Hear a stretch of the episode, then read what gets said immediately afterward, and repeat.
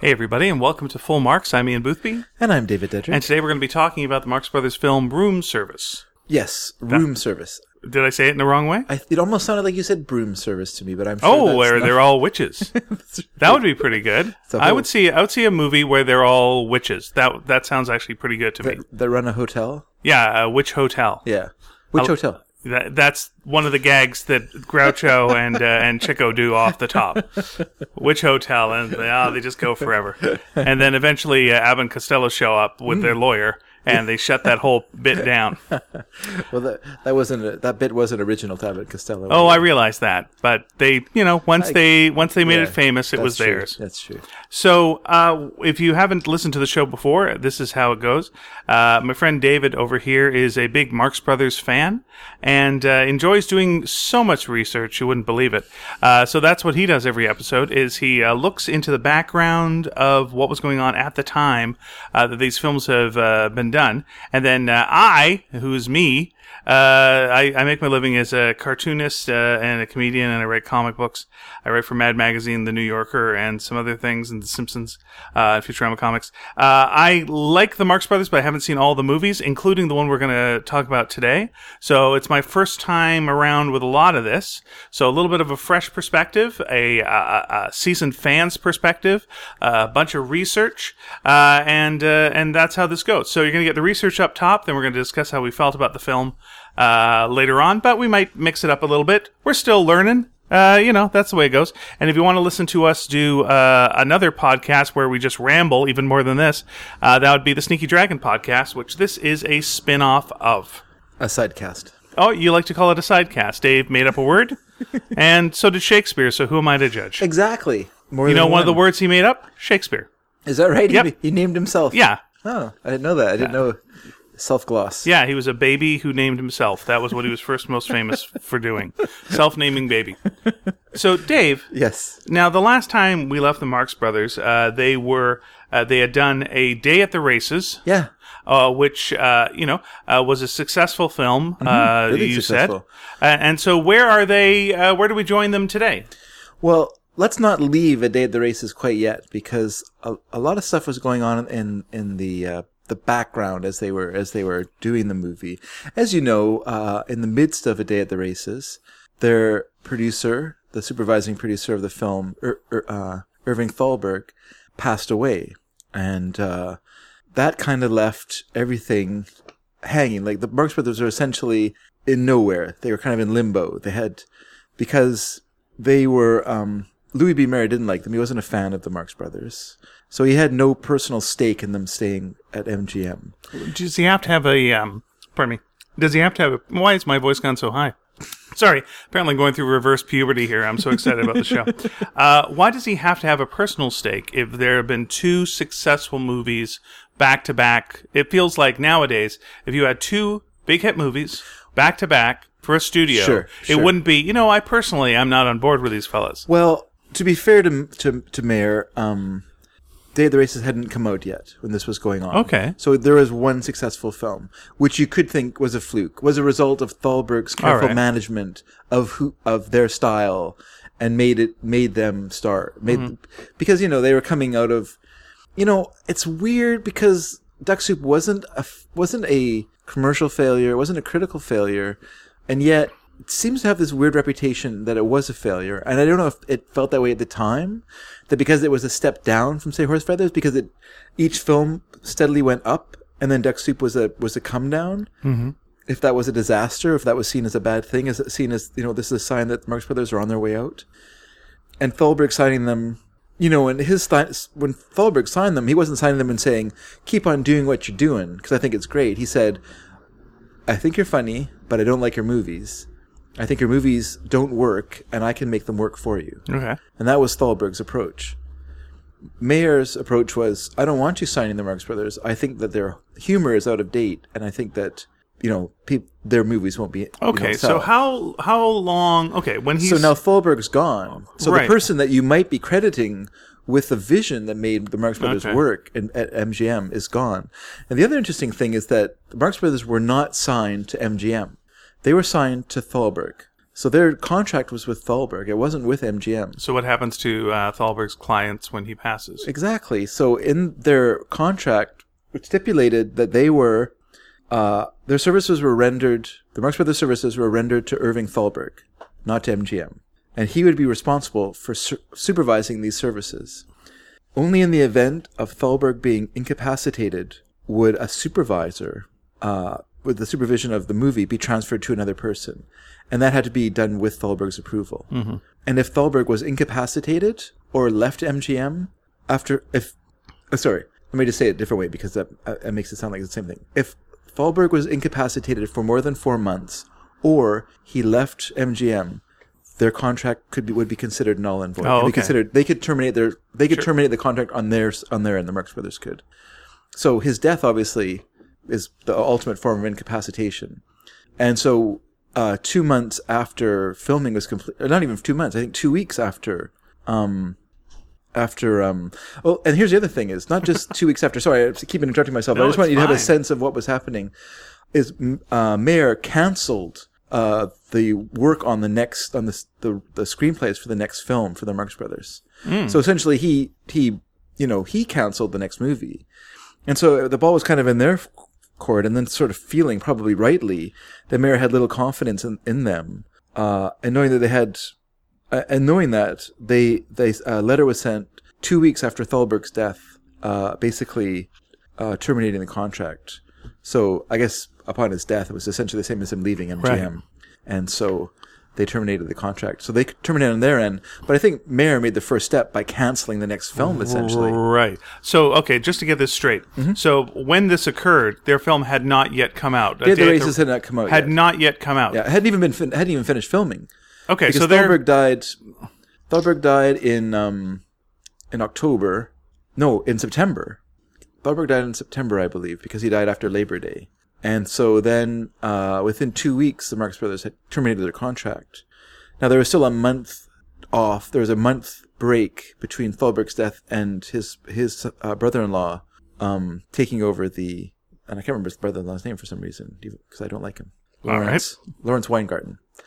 He took over the supervision of A Day at the Races, and then we had up this protracted rewriting of the screenplay that went for a long time until the shooting finally finished sometime in, in I think in July, some late time, sometime in the and so maybe I'm being a little too too late there, but so then um yeah, so they had a- so basically they made the movie knowing they were going to be leaving. In the meantime, uh you know, so I mean they terminated their contract I think with the idea that they were free agents and they could re-sign with MGM. They could because they couldn't sign I mean basically their contract was done anyway cuz with the death of Thalberg. Right. So they would have had to re-sign with MGM anyhow. correct. Yeah. So at this point, uh, Zeppo was their manager. He had, he they they had asked if he would manage, and he said he would. He did not enjoy it, but he said he would manage them. Did he have other job opportunities at that time? Or He had over 250 clients at this Well, time, well, all so right, fair he enough. didn't have to. He didn't have to to Fair enough. manage them, if, but you know their family. So, uh, so like I say, Mayer wasn't interested in them, uh, but there had been this bidding war between Warner Brothers, Paramount, MGM, and RKO for the right screen rights to the the film or to the play, the Broadway play, which was a hit play, Room Service right. and a record amount of money was paid by RKO for this for this screenplay or for the play for the rights to to uh, film rights, I guess I should say. They paid two hundred fifty five thousand dollars for the the rights to to make a, a screen ad- adaptation of it. So Zeppo went to RKO and he offered them the Marx Brothers as stars for room service, and because I guess he looked at it as a opportunity where you had a pre pre written Right. play, already proven material. No need to take it on the road. The Marx Brothers could just basically fit into it with some alterations. Right. And Were they replacing the same amount of characters in the yes, play? there's three characters in the play, three main characters in but the one wasn't a silent character in the play. No, play. that's correct. Okay. So so RKO uh, saw, he so he got them uh, two hundred fifty thousand dollars, which was the most they'd ever been paid for a movie up to that point, and a percentage of the profits. And which uh, now what's interesting is that room service had been offered to the Marx Brothers a few years earlier by Sam Harris as a vehicle for a Broadway comeback, but they had turned him down Okay. and so uh, Now, Zeppo, like I said, he did not enjoy working for his brothers. Uh, for one thing, Chico considered himself to kind of be like the agent of the group. That's what he had basically had taken over from his mom when he joined the act. He had taken over as sort of the manager slash agent. He was the one who he was a wheeler dealer and he enjoyed that sort of thing. Not that that was outside of Zeppo's skill skill set either. Uh, but he was because he considered himself the de- the deal maker, he spent a lot of time making Zeppo go jump through hoops, making all these kind of spurious demands and changes and things like that to the contract that really made no sense or made much difference to the contract, but just I guess was a balm for his ego. Right. Grocer's only comment was they should have been paid more. he thought they should have got three hundred fifty thousand dollars, Okay. and What are, what are your thoughts on that? no, I think what they got was perfectly adequate, Okay. as as uh, events would prove. Well, it just feels like the uh, you know up until this point, every one of their films has made money, mm-hmm. and then and then the last film did Sure. quite well. Yeah. and then as what you know, uh, Day of the Races would also do quite well, which they'd find out. Oh, this Mm-hmm. Yeah, yeah. seems like a that's a good investment. Yeah, it, Sure. it, it makes it makes sense to uh, to think that things are still going on. It's weird when you're saying like uh, you know uh, Mayer's feeling that they were uh, out of date humor. Well, they're clearly not because like you know uh, how how fast does humor go out of date? Yeah. Mm-hmm. clearly the people are buying it, so y- you're incorrect. This is po- this is very Yeah. popular. Yeah, I'm I'm not saying that Mayer was being sensible. I just he you know, he was an autocrat Yeah, who ruled with an iron fist a, a huge movie studio and his his decisions whether they were but we can whimsical or not Yeah. were were what we can say though that, Yeah. that that he was incorrect in that Yeah. Mm-hmm. you know when you're saying this is out of date, it's like saying a a, a song is like pe- uh, no one wants to listen to that kind of record, and then it sells a lot, uh, and you go like, well, I was incorrect. Uh, well, here's here's my question to you then. Sorry to throw you off no, maybe your it's fine, game that's here. fine. Uh, was there a more successful uh, comedian in film at that time, or were the Marx Brothers the a game at uh, when when they were doing these? Well, it's a good question. I mean, there. I guess I would say Charlie Chaplin was still considered sort of the big, Okay, uh, you know. I mean, he didn't produce movies very frequently. right. I mean, he'd made, I guess, Modern Times was his last silent film, and he hadn't made The Great Dictator yet at this point. But he still would have been kind of riding on his reputation Okay. as a as a great. I mean, and as good medium. as that is, that to me feels like if you were to say what humor's out of date, Chaplin. Uh, You know, it's silent based. You know, But at comedy. that time, there was still a taste for that sort his sentimental Sure. movies, and and he was still considered the king of comedy. Mm-hmm. You know, like and the and the excitement at the idea of him producing a talking picture, which he was going to do with the Great Dictator, right? was was pretty Okay. people were pretty enthused about it. I mean, there's also Laurel and Hardy, W.C. Fields would have those would have all been kind of the top top echelon of of comedians at that time, and then of course the huge amount of screwball comedies, which weren't really team based movies, but were very popular films at that you know. So there was there was a real taste for for that sort of comedy uh, that uh, you know kind of a wild that sort of wild comedy with a lot of Yeah. basically farces. Like s- screwball comedies are basically like romantic farces. This kind of like slightly more yelling. Yeah, when you're say, when you're saying that uh, like W.C. Fields and, uh, and and Charlie Chaplin were the top at the time, it feels like you get almost all that with the Marx Brothers anyway. You get the sure. witticisms. And- and I'm including the Marx Brothers in that too. No, I'm i get just- that, but what yeah, yeah. Mm-hmm. I'm saying is you get the wordplay of like a W.C. Fields, uh, you know, and the kind of pulling a fast one. You Mm-hmm. know, he's the he's the guy who's always trying to pull a con. That's your Chico, but the wordplay is Yeah, is, is, yeah. is is your Groucho, and then when you've got Harpo, you're getting the silent film uh, stuff going on that you know a Chaplin would deliver with a bit of the sweetness Mm-hmm. Yeah, yeah. as well. So it feels like if this is what you're looking for, Yeah. you're getting everything. It's the Neapolitan ice cream of uh, of uh, of comedy. Sure, I films. mean, what I mean, I don't think you could watch a W.C. Fields film and say, "Oh, the Marx Brothers could have done this," but I, but I, I can see. but what if you you're mean. talking the type of comedy that W.C. Fields does is the con con man comedy. he didn't really with do. com- uh, I think you mischaracterizing his comedies. Actually, he didn't really Okay. do.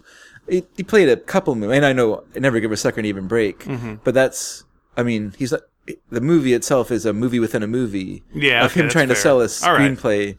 Uh, there is there is a circus film uh, which is not called that, but has another name. No, you can't you can't cheat an honest man, right. and that has an element of that. To I think it. uh, here's what I'm here's where I think is prejudicing uh, me on this is that everyone had the picture of W.C. Fields playing poker, and he looked like Oh, the for guy. my who- little chickadee. Yeah. Mm-hmm. yeah, he looked like he was the con guy with cards, and that to me reminds me of Yeah. of Chico. Sure, sure. Mm-hmm. Doing doing his card con uh, business.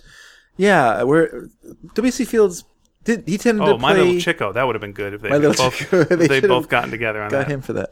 Uh, they he tended to play a more uh, a more everyman character, Sure. a put upon everyman A bank character. dick, yeah, it's a kind of thing, gift, and they get yeah the bank dick. Whereas family is a nightmare, and he's you know he's not that he's the greatest thing since sliced bread in that movie, but he's doing his best. Fair enough. Doing his best. Well, thank you for the diversion there. And there we go. So uh, Zeppo still harbored some resentment for his years working with his brothers as well. So he he really re- resented being bossed around by them, and so basically he just he just got tired of it. He handed them over to Gummo, who and Gummo had joined joined his agency as a, as an agent at this point, and so Gummo took over the reins of of keeping his brothers happy. Um, so the RKO deal was announced shortly after A Day of the Races re- was released in June of 1937. So basically, Mayer received the news that the Marx Brothers were, had were, had left the studio, effect, eff- basically left the studio Okay.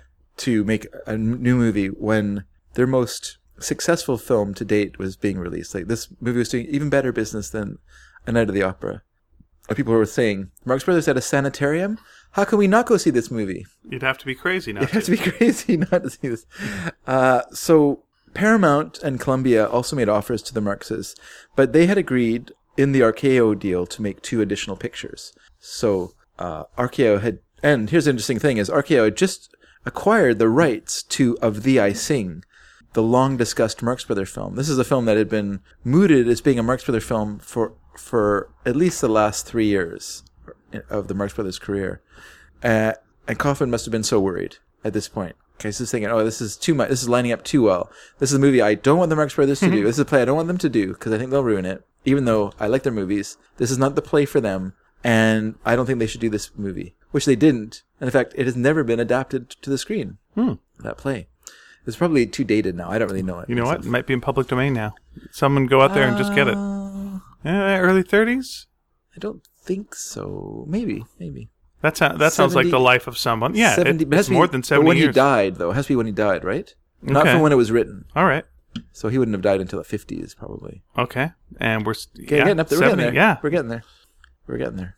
So, uh, so from the profit sharing of A Night of the Opera and A Day at the Races, like I know that A Night of the Opera made six million dollars in the theaters, and Night- Day of the Races made more, and um, the Marxes were, were getting fifteen percent of of the uh, of the profits of those films. So they were really doing, they were really wealthy. They were actually joining like the the upper crust of Hollywood, With the exception society. of Chico, who can't hold on to Well, a here's dollar. the th- here's the thing, yeah. okay. So, but he was still getting lots of money. Oh, Like- yes. So it came as But, it, but you can pour a lot of money in a sieve as well. It doesn't mean the sieve is full of. Mm, there you uh, go. So you can imagine what a surprise it was when newspapers published a photograph of a two thousand dollar check written by Chico that was found on the uh, body of, of a gambler named George Bruneman, who had been ambushed and shot to death at a Los Angeles bar. Ooh. Now, Chico denied knowing Bruneman. He explained that he had written the check two years earlier as partial payment to another guy named Morris Green, who was an associate of Bruneman's. Chico had owed this guy $4,000 in gambling debts and paid him 2000 in cash and the rest with the check. Uh, so, the, but the thing is, the embarrassment of this incident gave Groucho and Harpo the leverage to finally convince Chico to allow them to withhold money from his earnings and try and build up a nest egg for him. So that was going on. So on March 9th, even before shooting on room service started, the Marxists signed another contract with MGM for th- a three picture deal. So they had two pictures with RKO, RKO, which yeah. po- which they could possibly do. So their their contract with MGM allowed them to work on outside projects in a, basically in the event that RKO wanted to to make them ful- fulfill their contract. So Room Service began shooting on June 27th, 1938, and finished in August. Uh, so they worked quickly enough. It was out in September, so it was quite a quick turnaround. Um, so after like after the grueling day at the races shoot, which seemed to take like five months or whatever like that to get, now this is pretty good. So um, Maury uh, Maury Riskind, who worked on worked with George Kaufman on Co- the Coconuts Animal Crackers, as well as The Night of the Opera, was brought in to do the adaptation of Room Service to make it to sort of Marxify it. Okay. And basically, he was charged with introducing sort of authentic feeling Marx Brother material into it, sort of jokes that would work with their, with their characters, and then uh, and to rewrite the role of Faker as a mute. So all hi- but basically most of the lines that Faker spoke were given to Chico's character, who in the play is named Harry Binion, and he becomes uh, Benelli in the in the movie. So his a- act, Italian accent makes sense, I suppose. Because of censorship at the time, the name of the play within the play was changed. In the Broadway version, it was the play was called Godspeed.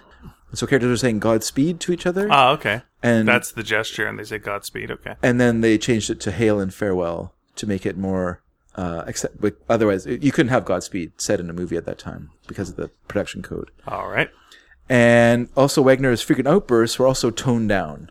So he originally he was much more a little more blue in his uh, in his expletives. They became jumping butterballs and other such things. Was it jumping butterballs, or was it something Oh, else? yeah, jumping butterballs. Yeah, Okay. jumping butterballs Okay. Very good. was one he said. I mean, he said a few things. I no no no, but it was mostly the butterballs thing. Okay. One interesting thing about the movie is that RKO kind of broke with standard practice at the time and used many of the original actors from the Broadway play. Like they sort of brought them over wholesale into the play. So Wagner, Donald McBride as Wagner, was in the original play. Okay. Clifford Dunstan, who played Gribble, was in the original play. Philip Woods, who is Jenkins, also, and Alexander Azro, uh, the waiter, Sasha the waiter, was also in the original play. Uh, Philip Loeb, who in the movie plays Timothy Hogarth, actually uh, the collection agent, was actually Harry Binion in the play, and he was acting as technical advisor on the film when the person who had been cast as uh, Timothy Hogarth for the film, something happened and he couldn't make couldn't do the movie, so he was quickly he just asked to sort of take it, take over that role, and so he did. Now this guy named William A. Sider was brought in to direct. He was basically kind of an RKO farmhand. You know what I call him? he was sort of you know just a director of no particular style who could just do whatever. And he worked on a lot of good comedies, had a lot of experience. He started in the silent era. He um, w- directed a lot of films for Wheeler and Woolsey, for instance. He uh, directed Laurel and Hardy and Sons of the Desert, one of their better regarded Mm-hmm. movies. He We always have one Wheeler and Woolsey reference per show. I want to see if that because they were, continues. well, that's the thing. Here's another example of that. Like Hey, folks, do you know who Wheeler and Woolsey are? I have, have you ever seen a movie by them? I don't think so. Not good. Oh, Uh, that's That's why you haven't. okay. I've seen I've seen the movies. They're, good enough that we've mentioned them every show, and I, I Well, want to see if we keep doing. They it were every very show. popular at the time, and I think they were very popular with rural rural audiences at the time. Oh, okay. And I think that's and their movies are kind of slow, and they're not they're not pacey like a Marx Brothers film. They're not they're not full of I could see people Fast watching a talk. Marx Brothers movie and going, "What's going on? yeah for sure. I've lo- they lost me. What's happening?" well, you know, when you watch a silent film, you know if we judge that people's reading speed at that time was the you know was cons- considered that's how long you leave a title card on Yeah. the screen. They were up there for a long time for modern audiences.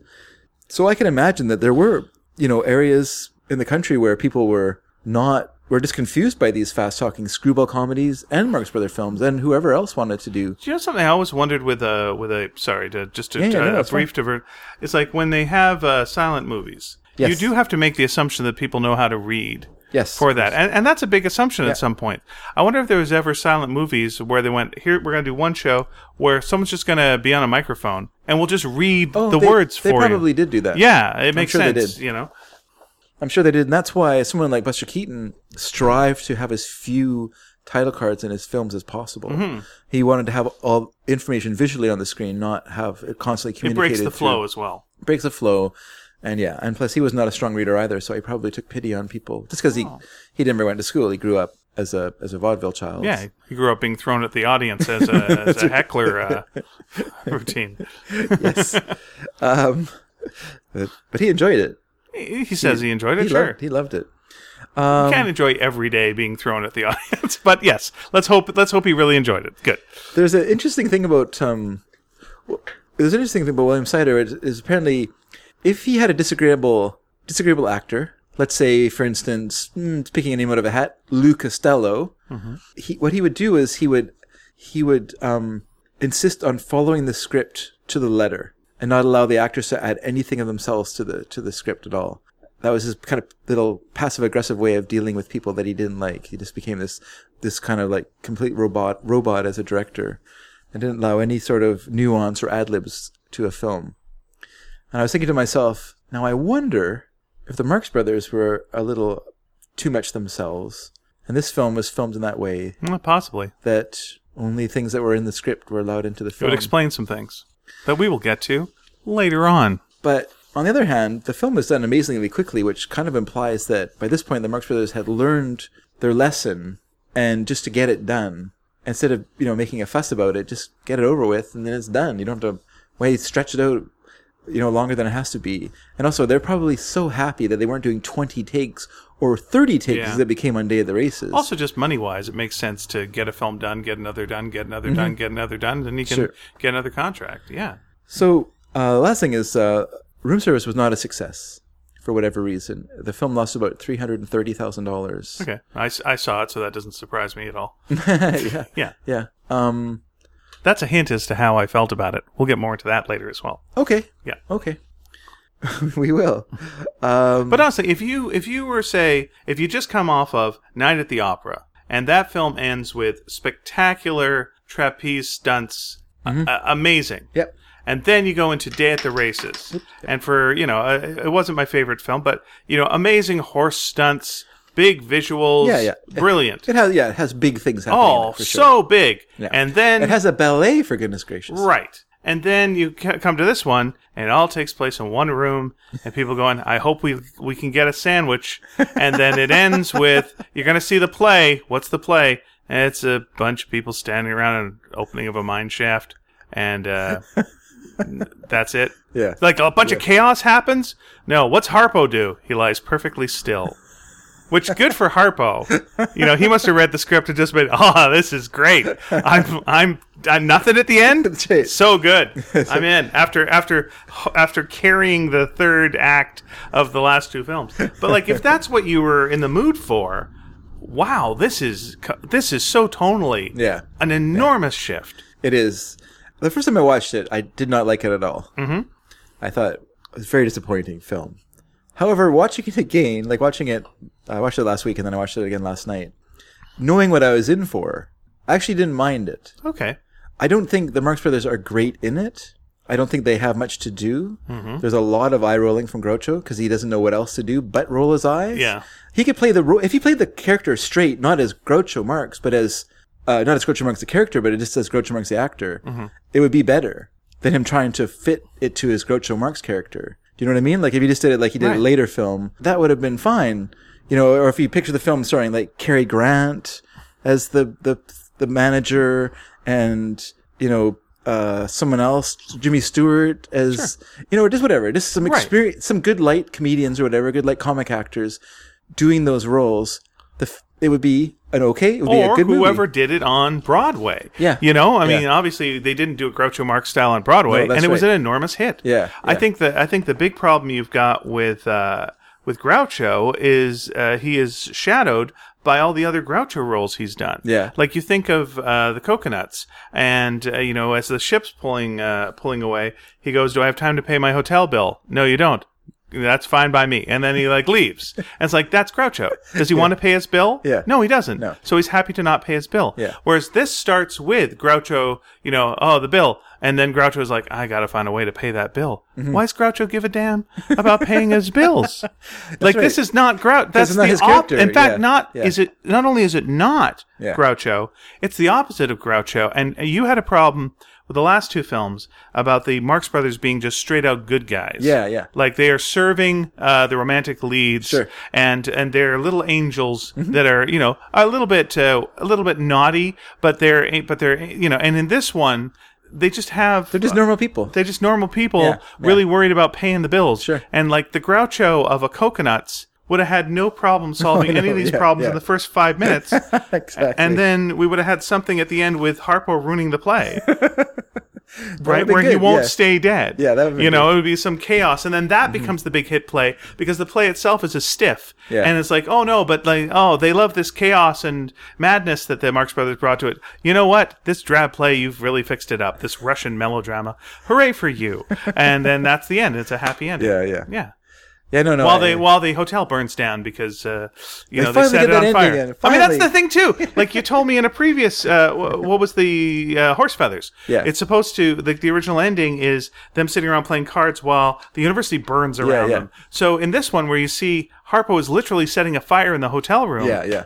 Oh, here we go. Here's that manic chaos, and uh, there goes uh, everyone's putting it out. Yeah, they're putting it out. They better put out that fire. It's like that's not what they do. They fan the flames. oh mercy! I agree with everything you're saying. All right, very good. And I, Let's- Mm-hmm. I understand your feeling because I felt the same way the first time I watched it. It's like, what am I? What kind of movie is this? This is not a Marx Brother movie. Boo. well, I'll tell you something that happens to me when I'm watching a movie. Yeah. And my wife, my wife knows this, and Yeah. I've turned to her and like uh, again, I'm not going to use a swear because we don't swear on this. But would you give me a word that I could use instead of a swear word? Any word. Fudge. Fudge. Thanks. Good. Okay. So I will like be watching a movie and I'll be sort of enjoying it and I'll go, wait a minute.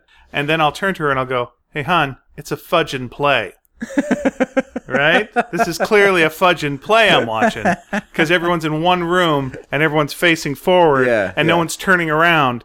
It's a fudge and play. Yeah, And it's always disappointing because I'm like, oh, a play is fine. Sometimes you can do a few good men and it's all right. But for the most part, it just means there's going to be a lot of talking. No one's going to do much. Yeah. They might try and add some visuals, but it's going to be stuck in one room for this whole Oh yeah. fudging uh, film. yeah, so that was like, uh, no, it's a fudge and play. And then I looked it up and went, oh, it's a fudge and play. You were right. Yeah. So let's let's start with let's start the film. All right, let's start. Well, you you, you you didn't mention uh, some of the cast members here. You got a Lucille We'll, Ball. we'll get there. oh, well, I thought. I'd like to mention the in cast as context- they appear in the in the movie. Oh well, let's do that then. All right, go ahead. Let's start it off with Groucho and he, well, first of all, we start off with some animation. Yeah, it's pretty good. Yeah, and they look chaotic and uh, and, yeah. Uh, and and crazy. Yeah. I'm like, oh, now we're going. Now look at these guys. these guys are nuts. Gonna let these guys run around a hotel. Oh boy, oh boy. They're, people aren't gonna get the room service they want. Let's see what happens. Oh, I can't wait. And then the movie Cue crickets. yeah, and we start with uh, you know, who's reading the paper? Someone with a cigar. Yeah. All right, here, Here we it go. comes. Guy's got a bill he wants paid. Now we're going. He signed- classic. he, will sign it for you. yeah, classic. All right, I'll sign that bill. Oh, that's great. A little bit of a witticism, but it's Yeah. not much. And and then the biggest sin of all, the the uh, waiter Yeah. has a funny bit of business to do, and now Groucho's just sitting back watching this guy do a big funny scene. Yeah. Like, Yeah. what are you doing? Why are you starting your movie like this? Groucho's in the audience watching a guy? What's this about? At one point later, the guy starts dancing in a crazy way, and Groucho kind of starts dancing uh, uh, Yeah. next to him. Yeah. But eh, you're putting a hat on a hat. What's this about? yeah. So anyway, that was that was how the movie started for me. How about yourself? Go back. All right. Well, that's so the film opens Mm-hmm. with one of the few shots that aren't in a in a room, a hotel room. This is in a different room. Oh, it's a thrilling scene. It film opens on a sign for the Great White Wave Grill. Yeah. Where's that? We wonder. We cut to a waiter standing expectantly at a table, where a man is hidden behind a newspaper. Yeah. The man lowers the paper, revealing Groucho. yep. Oh, you're so happy. We learn that they are in a hotel because the waiter would like Miller, uh, Mark Groucho's character, and for one, that's another thing here. He's not like Rufus D. Firefly. He's not Otis P. Whatever, Driftwood. He is Gordon Miller. it's almost worse than it- That's the stupidest. you call Groucho Gordon Miller. it's just so. Yes, This right? movie is so you know, and he's a you can theater understand. producer, so Yeah. Mm-hmm. you could have a crazy name. It would be fine. Sure. You could have a nice list of, you know, my other movies, and you just go into Or a. his other plays, yeah, that yeah, would the be- other, sorry, my other plays, Yeah. and you list them all. Yeah, you that'd have be good. fun, and you get a little history there, and he's a little bit of a con man, a little bit, but no, he's just a guy who wants to pay his bills. He's really concerned about the play. So, uh, so the waiter Sasha pleads for a part in the play that Miller seems to be rehearsing in the hotel. Uh, now, the waiter is played by Alexander Asra, who, as I said earlier, was uh, the, on, in the Broadway version of Room Service, and he actually wasn't originally going to be in the film. The part was originally going to be played by Leonid Kinsky, who is the agitator, is the political agitator in Duck Soup, Okay. who was working for Trentino, and is so strangely fearful that his pl- that his plans are being thwarted by by uh, Firefly's popularity. Uh, but then uh, Kinski had to go and do retakes for a film that was probably at MGM. He had to go back and do retakes, so they had to fly Azra to take over the, the role.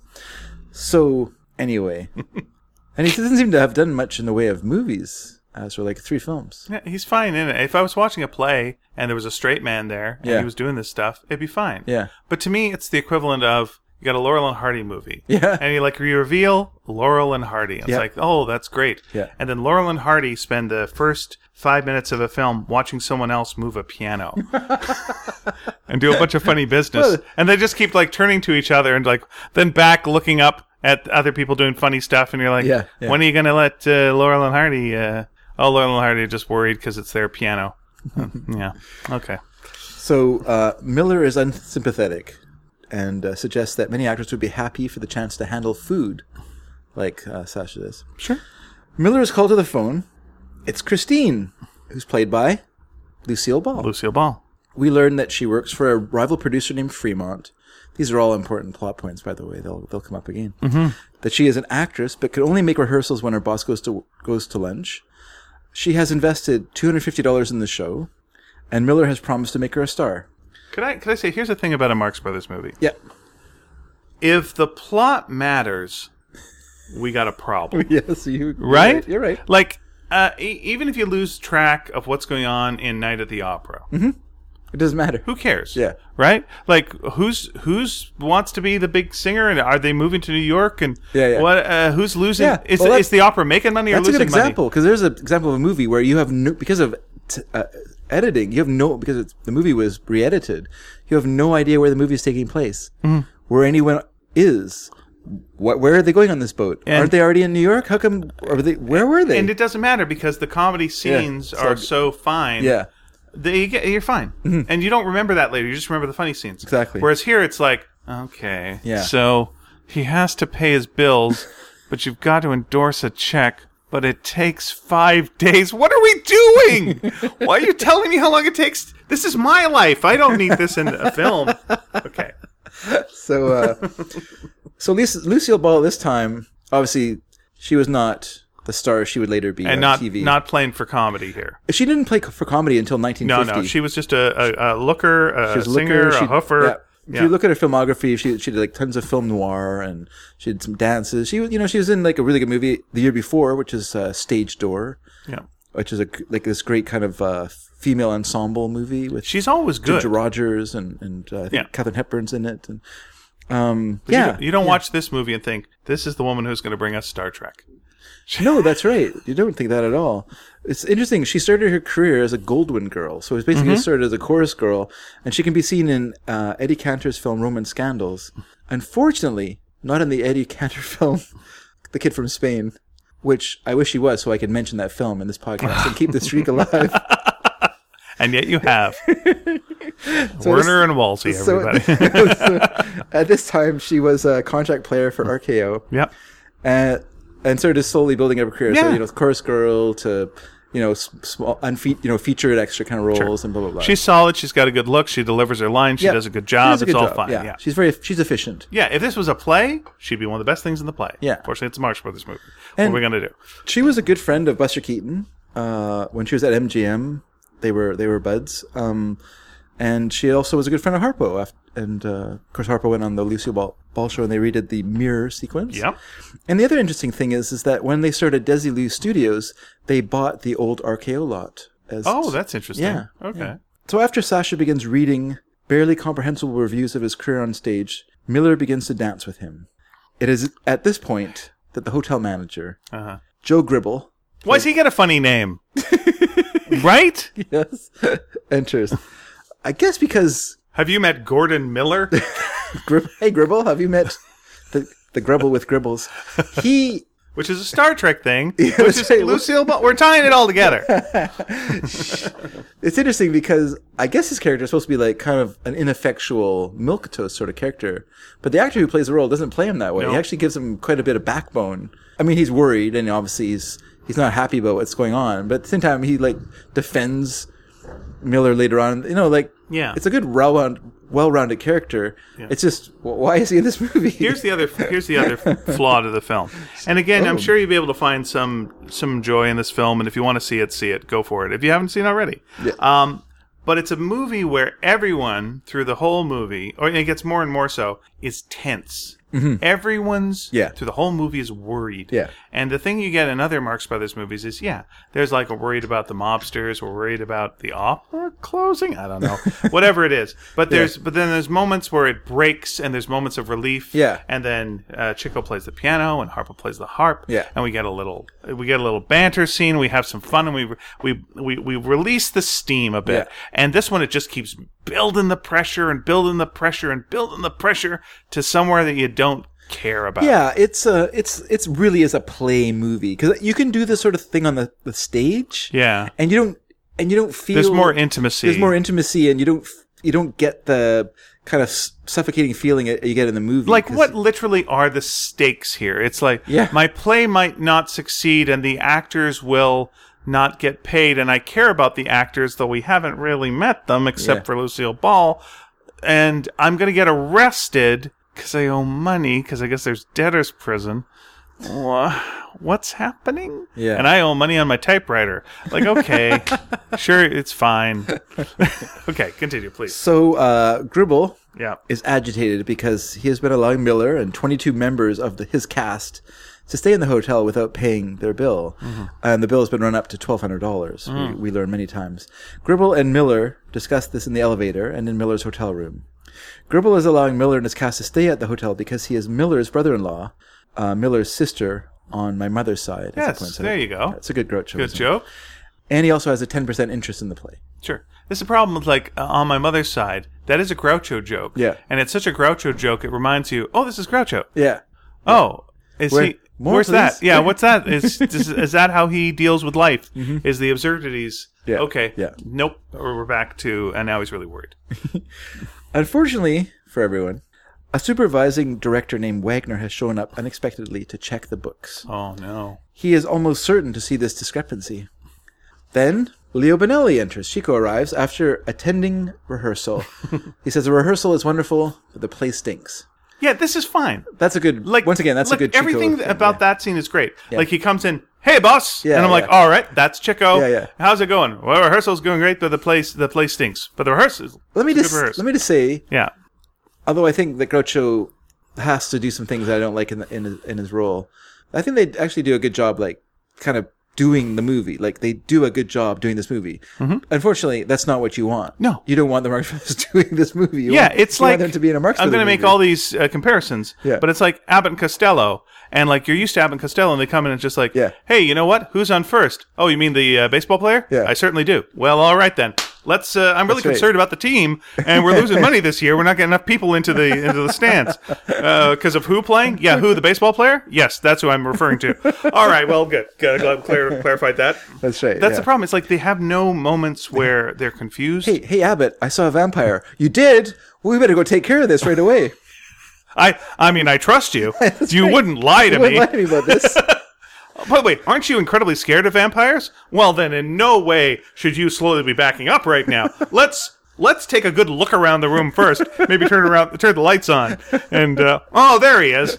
You know what? They can't go outside if you don't invite them. Uh, but yeah, it's it's it's like uh, through the whole thing. Groucho and Chico are just on the same page, solidly the same page. Mm-hmm. Yeah, yeah. Mm-hmm. To the point where they could swap lines and it wouldn't matter. And it's like, well, where's just a little mix-up? yeah, yeah. again it's uh, they're they're they're weighed down by every one of their other films if you saw this film Mm-hmm. Yeah. as the very first marx brothers film Oh, you saw, would. You probably wouldn't want to see a Marx Brothers movie again. You would be like, I don't see the point. You know- or maybe you wouldn't. or maybe you would you'd be just like, think it's a film of the time You think, well, this is an okay screwball comedy. Yeah, It's of not the time. It's not the best I've ever seen. yeah I don't quite see how these actors fit fit in these roles, um, but it's okay. yeah uh, these, Why does the guy have a? why has he got a grease paint mustache why's this guy got a flame on his hat oh, that's great. it's great but it's certainly not of this genre yeah, You're right. You're right. You're right. okay Why is he chasing a turkey around the room with a bat? That seems really odd too. So Gribble wants Miller to pay up, but Miller has no money, so he decides he's going to skip. Okay. Gribble threatens to keep his luggage, so Miller begins to wear multiple pieces of clothing. Actually, Yeah, nice, nice, nice business. and I like Benelli calling up uh, Faker to, to come to the hotel because they're, they're they're checking out. So get over here, help us wear some clothes. Miller convinces Gribble that after he's gone, the entire cast will re-register under their own names. Now, I do think the scene of them dressing up in their multiple clothes, like just how matter of fact they're about it, like oh, this is what we've done a million times, Oh, yeah, yeah. and just putting the clothes on and stuff. I actually quite like that scene. Yeah, sure. I thought it was I thought that was good. Again, it's one of these situations though where both of them are. This is what we do. Yeah, yeah. We're both the I- same. I kind of like it though. I just like the their matter of factness of, of Sure, how sure. they do it. I mean, like I say, I saw this movie a long time ago. I've gone through my disappointment. Mm-hmm. Now I'm watching it just as a person. I'm just watching a movie. I know that it's not a Marx Brothers film, Right. So I'm not judging it as a Marx Brothers film. I'm just watching it as a person watch, watching a, a comedy of that time period, and I think it's a so-so comedy from that time period. But you know, I'd be curious to see the play itself Yeah. and see how different the Groucho character and the Chico character are in the play itself. yeah, You know, if if the Groucho character is a Weisenheimer at all, Mm-hmm. or because it, it it does feel so interchangeable, the Chico and Groucho yeah, characters. yeah. Uh, so Faker, played by Harpo, arrives. Walks in from a different movie, It's basically completely different movie. Yeah. Uh, so he's prepared to help with skipping the bill. He's so prepared he has no shirt on, so he can wear even more shirts. Yeah.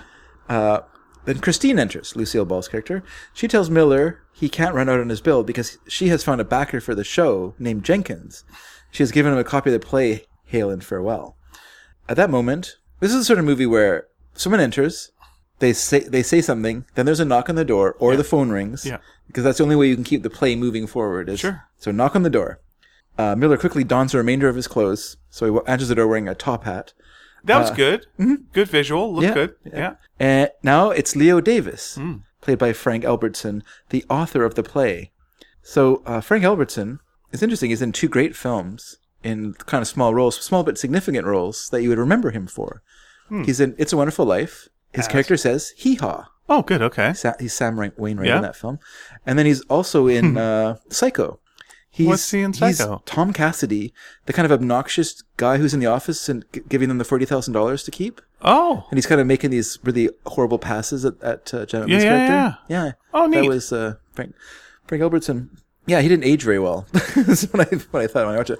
But he's also in one of my all-time favorite Christmas movies, which is uh, Ginger Rogers' film called Bachelor Mother, which is a great, uh, great Christmas film where she's uh, a woman who's working a short-term job at a department store for the Christmas holidays okay. and the day you know that when as christmas is now approaching she gets let go so she's basically been fired and she's walking home and she passes this woman who's leaving a baby on the step of this orphanage and the woman runs off when she kind of says what, what are you doing and the woman runs away and then she's worried about this baby because it looks like it's going to fall down the stairs so she goes over and she's sort of tending it and the door opens and these people think that it's her baby and so somehow she becomes the caretaker of this baby and everyone thinks she's the mother, although she constantly denies it.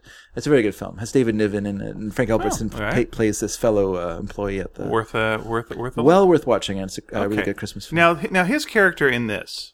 What do, you, what do you think of his character in this? well, I think he's what I think his character is um, odd. It's a very odd character. It's a very odd character Yeah. because he's sort of the engine of of conflict. In in his character, sort of the engine of conflict. You know what I mean? So he'll come in.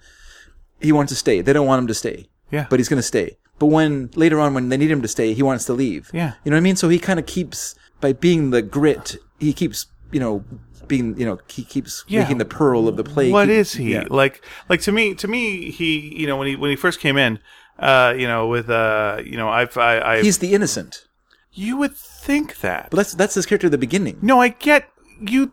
but he's also a playwright. So how innocent is he? this is the thing, you know. Okay, so he's yeah, you could say he's the innocent, but he's left he's left home. But you know what I mean? Like he's like a kind of hayseed. He's from Oswego. He's from a small That's town. what you think, right? Like, like that I see is what it would be written in the character description. Yeah, yeah. Mm. But how it's played is, uh, I'm here. I didn't tell you I was coming. Yeah. I need a lot of money. I need my advance now. Yeah. Because I'm going to stay in this hotel. Yeah. Well, well, hey, you jerk. You know, there's there's phones. There's ways of letting people know, giving people the heads up. I mean, your best case scenario where the play's going great and everything's going to be fine. Yeah. Mm-hmm. you don't do that. You don't do that. Like he, he, to me, like he just comes off as the like you're saying innocent. I would replace that with entitled. The most entitled, smug little author Uh. just shows up. My play's here, and I want my money. Yeah. And then I'm gonna live here, and I didn't tell you, and I don't need to tell you. And then through the whole movie, he's annoyed at where he is. Yeah, yeah. You know, it's like, oh, I get to live here. This is great. And then he's like, I'm living with four guys in one hotel room. And as someone who has had to do that, yes.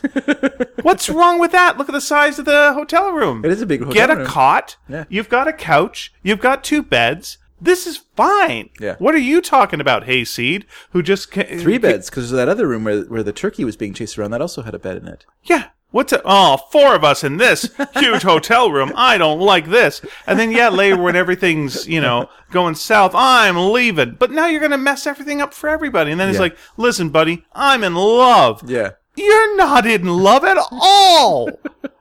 you entitled twerp." Like he is the real, he is the villain of the piece. If you just break it on down, but of course because he's so bland, Yeah. who cares? But unfortunately, he's in every scene. So, ugh, we got to deal with this guy. and you just want Groucho to just like just take him down a couple of notches. Yeah, You know, yeah. or uh, Chico and Harpo to steal his wallet. Well, they do They actually. do actually. That's It's- fine. They good. Steal everything. It's roller Well, skates. that's good. His Yeah, mother's. what was he doing? Bringing roller skates? I think that's supposed to indicate to us that he's sort of childish. Uh huh. That he's packing roller skates. I, I agree with you. It's a weird character. Like I say, he starts the movie Yeah. playing the innocent, Yeah. but by the time you get to the to halfway through the film, he's doing the East Street Shuffle. That was a reference to the Very good. the wild, the innocent, and the East Street Shuffle. Well- well done. anyway, I don't know why I even brought that up. Uh, Miller. You can edit it out, and yet you won't. I won't because I'm too pleased with it. Miller and everyone else would prefer that Davis go back home, especially when Davis informs them that he hasn't any money. But when he threatens to take his play to Fremont, and we know who Fremont is because we remember at the beginning of the film yeah, that what Christine a works for jerk him. on that, too, right? yes, Miller relents and insists that Davis stay with him. Yeah, he basically blackmails them. Yeah. The innocent. Right off the get go. Well, he blackmails them. yes. In a yeah, I agree with what you're saying. Yes, he does. Yeah. He has. full on blackmail But I think his character is supposed to be like he has or extorts at least. he has the wrong idea of what is happening. Mm-hmm. You know what I mean? Like he's come there with this idea that someone's producing my play. Now I'm a big shot, like these people who are Producing the Absolutely, play. and they've got to give me my money right away. Mm-hmm. And then later on, you know, it's like, oh, we're gonna have to. We're, we- you know, we're in enormous trouble. Yeah. Oh, yeah, I understand that. We got to change uh, a line over here for this. Not one line of my play will be changed. Oh, you're this guy now, are you? Is this who you are as well? You're, yeah, as you say, he- he's, just the rock in your shoe. Yeah, yeah. But that, but he's basically the motor of the play. Like he's the one that keeps things happening. He's the one who's hungry. He's the one who. Yeah, go- I'm really leaves. hungry. I haven't eaten in 18 hours. Shut up. You came out of nowhere and expected. I like how, I like how outraged you. It is. He's a horrible person, right? Every, everything he says, which does move the play along, Yeah. shows him as a selfish Yeah, yeah, uh, jerk. He's not looking at these other guys. You know, when they go like, "Hey, we're hungry too." Yeah, but I haven't eaten in 18 hours, and I'm a playwright who won't change a word of my script. And I know you guys are in trouble, but I'm going to leave, even though it means you're all going to jail. But I'm in love as well. Oh, my God. Love only happens once in your life. What? Once again, he's he has that. He's naive, right? I He's don't a think he's naive. I think he's just a He's jerk. a naive jerk. I think he's just a jerk. So while Davis is washing up, uh, Faker, as we said, Faker goes through his luggage, throws his clothes everywhere, steals his roller skates Mm-hmm. Good. and a and a, a silver, gilt silver frame Right. picture frame. Uh, Benelli receives it when the phone rings, so we know things are happening. Benelli receives a phone call telling them that he has been evicted and all his worldly possessions are sitting out on the sidewalk. So he steals Davis's typewriter, basically away from away from Gordon Miller, who also wants it. Typewriters are very expensive back then. They were, um, well, they were the height of technology. Yeah, well, like he owes, I think, forty-four dollars or something on Yeah. it. Still, so he's Yeah. paid some of that already off. Yeah, so you got to yeah. Mm-hmm. assume this is like a sixty-dollar typewriter back then. Yeah. Stuff, things were expensive those days. Yeah. Uh, but they were made to last. So he steals Davis's typewriter so he can prevent his moose head. He wants to pawn it so he can pre- prevent his moose head from being towed away. Which again, I get in a play Yeah. is hilarious to see someone walk in with a moose head, but in a movie, Yeah. yeah, Okay. you know what? In a play, in a movie, walk in with a moose. Yeah, there you go. You know, So Davis uses the phone to call the uh, We Never Sleep collection agency Mm-hmm. to tell them that he intends to pay the remainder of what he owes them. And so he arranges for them to come to the hotel to meet him. Uh, and he wants to pay this on his unknown to him stolen typewriter, of course. Right. That's interesting too, by the way, right? Like, that- Sure. Like, hey, I owe a debt. Let me call those debt people. Hey, you come and see me at my hotel, right? That's weird, right? He's the like engine- I understand the, he's the reason engine of the play. It's not the engine of the play. It's that we have one room in the actual play play, Yeah, and I yeah. can't I can't build a set Yeah. for the collection agency. So yeah, it does make sense that you come and see me, and the collection agency. says, Sure, that's what we do.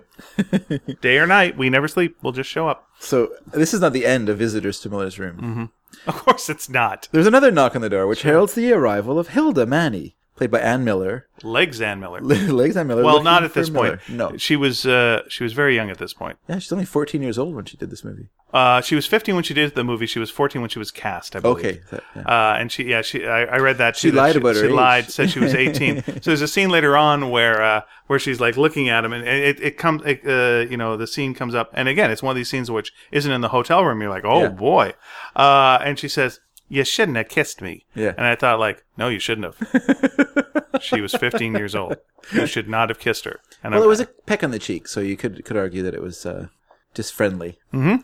But you know, she before she was in this movie, she was dancing in clubs from the age of 13. well, So What I- she was, she was already uh, yeah, okay. That's why she had a fake birth certificate, so she could dance in clubs, not so she could get movie parts. by the uh, okay here's my here's my knowledge of her was she used to be part of the touring cast of sugar babies that would come through town every so often Yeah. with mickey rooney, Rooney, yeah. and uh, and yeah that there should be called legs Ann miller Yeah, yeah. and uh, because she was the fastest tap dancer like of uh, like something she'd broken some records It was, it was look Yeah, any records are records Yeah. like i'm friends with a guy who's done the most impressions in 60 seconds Okay. has he who knows who cares what's it matter yeah, right? Yeah.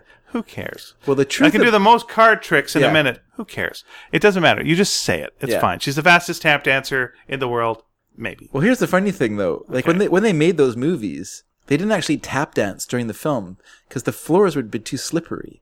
They actually used, they wore rubber soled shoes for dancing in the movies, and they would add the tap afterwards. Sure. They would add it. So she would actually she would do her own tapping though. She would just tap dance on a board to add her taps to the film.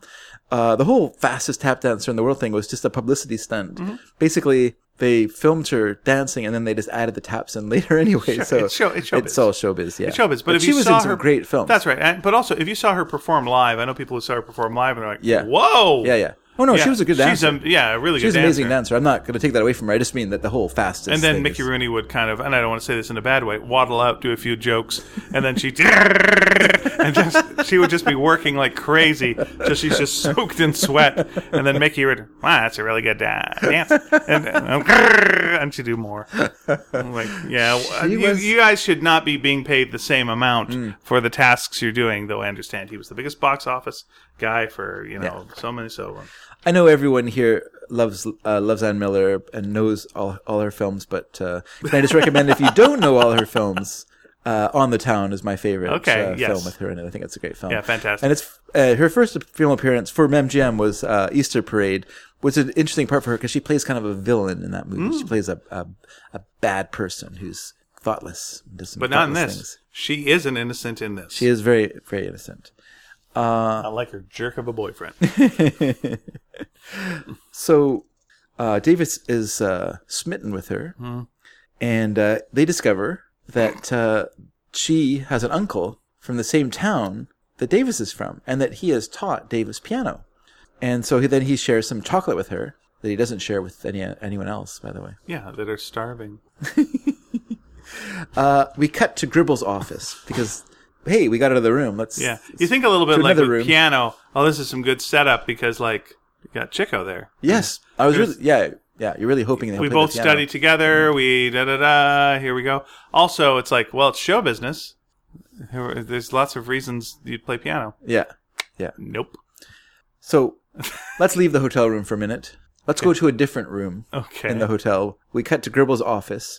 Wagner, who's played by Donald McBride, who, as I said, as I said before, was in the original play, uh, has discovered the debt in the books. Why, the the most interesting thing about that Donald McBride is that he started his career as a teenage singer uh, kind of like Groucho Marx, and he uh, sang on vaudeville. Okay. Then he moved into doing um, musicals, and then Broadway, and et cetera. And then he started doing movies. And he's one of those guys, 140 films Yeah. that he appeared in. Very few of note. Uh, I, uh, the only one that jumped out at me was that he was in a short called The Chemist with Buster Keaton. when Bu- I guess when Buster Keaton was at Columbia. Oh, okay. Gribble attempts to put him off, but Wagner has a vice presidency resting on this, and he will not be put off. Yeah. He decides to go and confront Miller in his room. Yep. Or as uh, I was watching it, just going plot, plot, plot, plot, plot, plot, plot, plot, plot, plot, plot, plot, plot, plot. Cutting away from the Marx Brothers to see some scenes of counting. I've double checked the books, and we're not solvent. Wait a second. Twelve hundred. I've got a vice presidency on the. you know, Harpo's in this universe. Wonder what he's up to.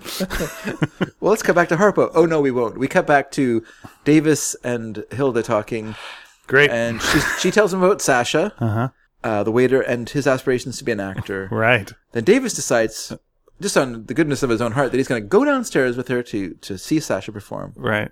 After they leave, Wagner and Gribble arrive at Miller's room, and of course they find no one is there. As Wagner rants and raves, which is pretty much his character throughout the whole film, Benelli arrives with his worldly possessions, including a giant moose head.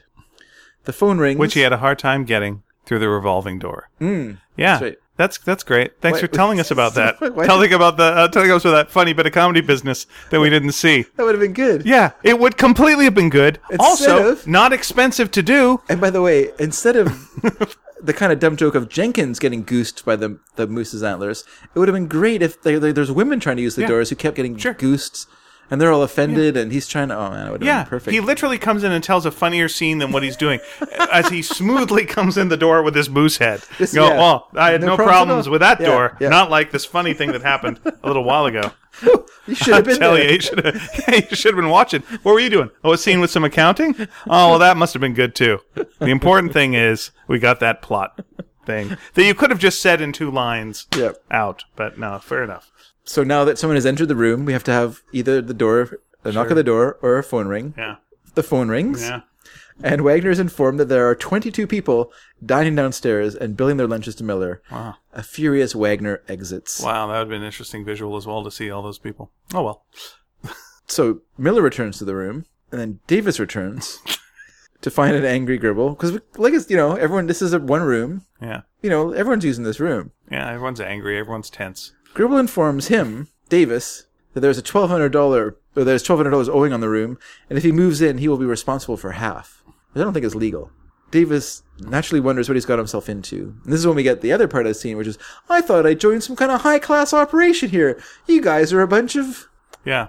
Also, this is your first play, right? Yeah. You jerk. Aw.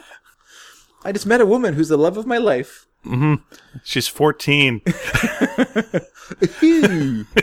So then, we've we've had a scene. We've had some talking. Luckily, she's got the fastest legs in the world, so she will be able to get away from you if need be. She uh, she was playing older, so it's okay. Sure. Okay, either gonna be a knock at the door or the phone. Oh, the phone rings. Okay. It's Jenkins, the backer. Joe is persuaded to leave. Davis is disillusioned by Miller's sneaky tactics. Miller assures him that it's all business as usual. No manager would put his own money into a play. Th- which is not untrue. It's true. It's weird when there's a, a bit of truth th- into things there. Yeah, Well, yeah. I mean, the play is based in a in a real world. Yeah. The la- exact place you don't want the Marx Brothers. right. Jenkins arrives. He explains that he represents a wealthy man who wishes to re- remain anonymous. His name is not to be mentioned because at the heart of his wish, because at the heart of his wish to back a play, is his desire to obtain a role for a young lady he favors. Uh huh. The, the ideal, idealistic Davis protests, but Miller assures him that she can have a minor role in the play as a minor. Yeah, you're dating a minor, so why don't you? Uh, why don't we just have this role. Okay, so like the rich backer, Yeah. is this supposed to be a parody of someone famous that everyone goes, "Oh, we know who you're talking about." Is there is there anything like that, like someone who would not want publicity that would want to back something like this, like because it really feels like this is Well, he's based in California, yeah. so I'm thinking Hearst, Marion Davies. Yeah, that's what I feel like. Yeah. yeah. I, I, I was, I was leaning towards that too. Is like, Yeah. is that what they're saying without I feel saying like that it? was a pretty a pretty common joke of the time is that he was buying Marion Yeah. Davies' career, which was not true. Marion Davies was actually no, a no, really talented Yeah. c- comedian, and I would say that Hearst actually spoiled her career by making her play roles that weren't suitable for what what she yeah, was they good just at. kept hitting it in a way that Yeah. this feels like a joke that's going to have people like elbowing and nodding to each other, like we know who they're talking about. And I'm like, I don't know who you're talking about, Yeah. but it, clearly there's someone that you're talking about Sure. here. Yeah. By the way, we've gone a long time in this film now without any business. Oh my gosh, so long. And uh, This film should have been called "Lack of Monkey Business" yeah, or "Serious Business." but that I think also would have been where I fun. got confused is when they revealed his name. I thought it was the Kingpin, Fisk. I was like, oh, the Kingpin. Yeah, Oh, okay. Well, this is this is based on a character that wouldn't come out till like the late '60s. that's right. When is when is Daredevil Yeah. going to show up? Well, back then, it, well, originally it was a Spider-Man villain, but okay. Oh, okay. Oh, I'll, I'll lend that to you. Okay. okay. It became a Daredevil uh, villain in the '80s. Yeah, under Frank Miller. Uh, yeah, you're right. I am quite the nerd. Anyway, back to back to your 16 pages of research on uh, 1930s movie. Nerd. Sorry, do you want some help getting back on that high horse? Uh, was for my- oh, it's just a foot off the ground. Wait, I- sorry. Do you have to squat down to get on that? I don't need to get him. I, I have to fix all these windows I broke in my glass house. okay, fair enough. To Miller's chagrin, As you were, Mr. Kettle. Thank you, Mr. Pot. Jenkins insists on signing the papers the next day and handing over the check at the hotel. Hmm. Because he can't have it anywhere else but at the hotel, as we know. After Jenkins leaves, he Does it, so? Did he have to go and get the check? He didn't have the check with him, didn't have the check with, with him. so he went to. He's kind of feeling this out, I guess. All right, fair enough. After Jenkins leave, someone leaves. What happens when someone leaves in a play? The door knocks to the. the- Joe enters to find Miller and Benelli celebrating. Yeah. He is happy, but disappointed to learn that Miller still has no money. Okay. Wagner is on the warpath. Mm-hmm. Christine re enters. Yep. the entire cast have been well, like I said. Yeah. They've delivered some lines. Now someone else has to come in the room Sure. to carry things going. Because it's a play. Christine re-enters. The It's a fudge and play. entire cast Yeah. have been locked out of their rooms and are gathered in the lobby. Yeah. let- Are we going to see him? Nope. Nope. Hey, you know what? A lot of business is going on in that lobby. Yeah, there's a lot of There's a stuff guy who happening tried to down there. come in a revolving door with a moose head a while ago. Pretty funny. And you wouldn't believe what Harpo's doing down there. Anyway, back to back to our talk about this check. Uh, Miller convinces Gr- Gribble that they he should let the uh, actress stay in the ballroom. The unused. So so he hands over the keys to Christine so that she can go and uh, get them hidden hidden away there. Davis decides he should leave now too, and as Benelli remonstrates with him, Wagner silently enters the hotel room. Which I actually kind of enjoy the scene, just because everyone's talking, and then he just kind of appears at the door like a this sort of evil, evil ghost, and then sort of silently enters, which is would have been great on stage Sure. because that's the perfect place to play that because the audience is laughing. Yeah. You're getting the laughter. The actors can really let it play, let it play out. You know, whereas in a movie like this, you the and I feel like the Marx Brothers are doing a co- style of comedy that they're not used to as well. So they're not really sure how you play out these kind of beats. I think like I don't feel like they milk it as much as they could, and I don't know if. I don't know if it's a result that they offended Sider, the director, and he's now we have to do the play as written, or if you know that was just you know they just didn't they weren't comfortable, so they just did the play as they or the screenplay as it was given to them. Yeah. You know, like I I, I don't know their thoughts on the on room service. I mean, they probably didn't talk about it very much because it was a, not a success, so that's not something you want to talk about. But uh, it would have been interesting to get their thoughts on like what what they were thinking because you know, Groucho really had no problem post Marx Brothers to do do just run of the mill films where he was just a, a small character or, or, or you know a, a, a kind of a character actor in the film. Yeah. he had no problem with that. But I wonder how he felt like trying to shoehorn his the personas they had developed into this plot that's so that's Well, I could see. All right, I could see like you know they kept trying new things Mm-hmm. with their with their work, they, and then, until they got to uh, Night at the Opera, and then they had their big success and critical success. And but that was a play where they really tried. It was a play film where they Yeah. really tried something different. yeah And then they tried the same thing generally with the next one.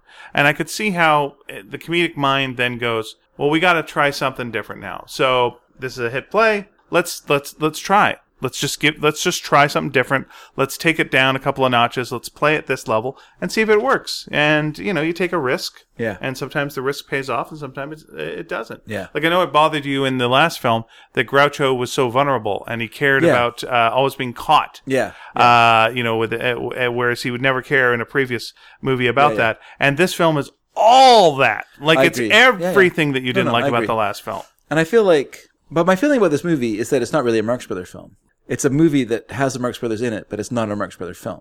Like it doesn't have any uh, any hallmarks of a Marx Brothers film. There's no piano. There's no harp. Right. There's no there's no you know double talk scenes. There's there's no uh, Harpo you know doing something s- strangely you know it's sort of impish way.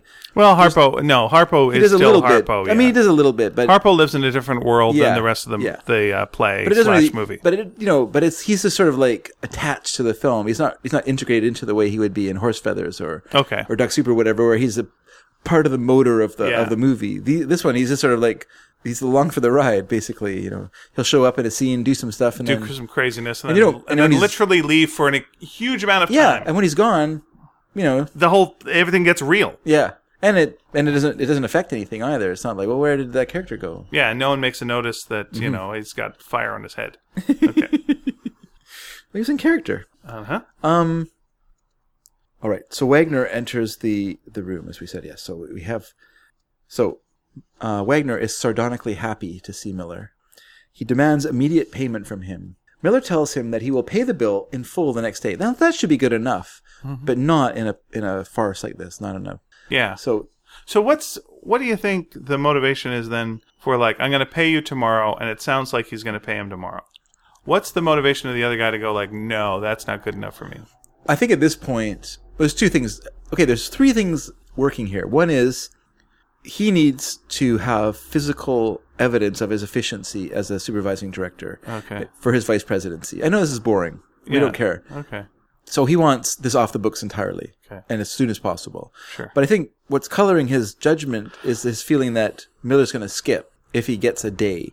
So if Wagner takes the heat off, Miller will disappear Hmm. and he'll get nothing. And also, he's mad at Miller for what's happening Sure. and he doesn't want to play along with him because he just wants to punish him. Okay.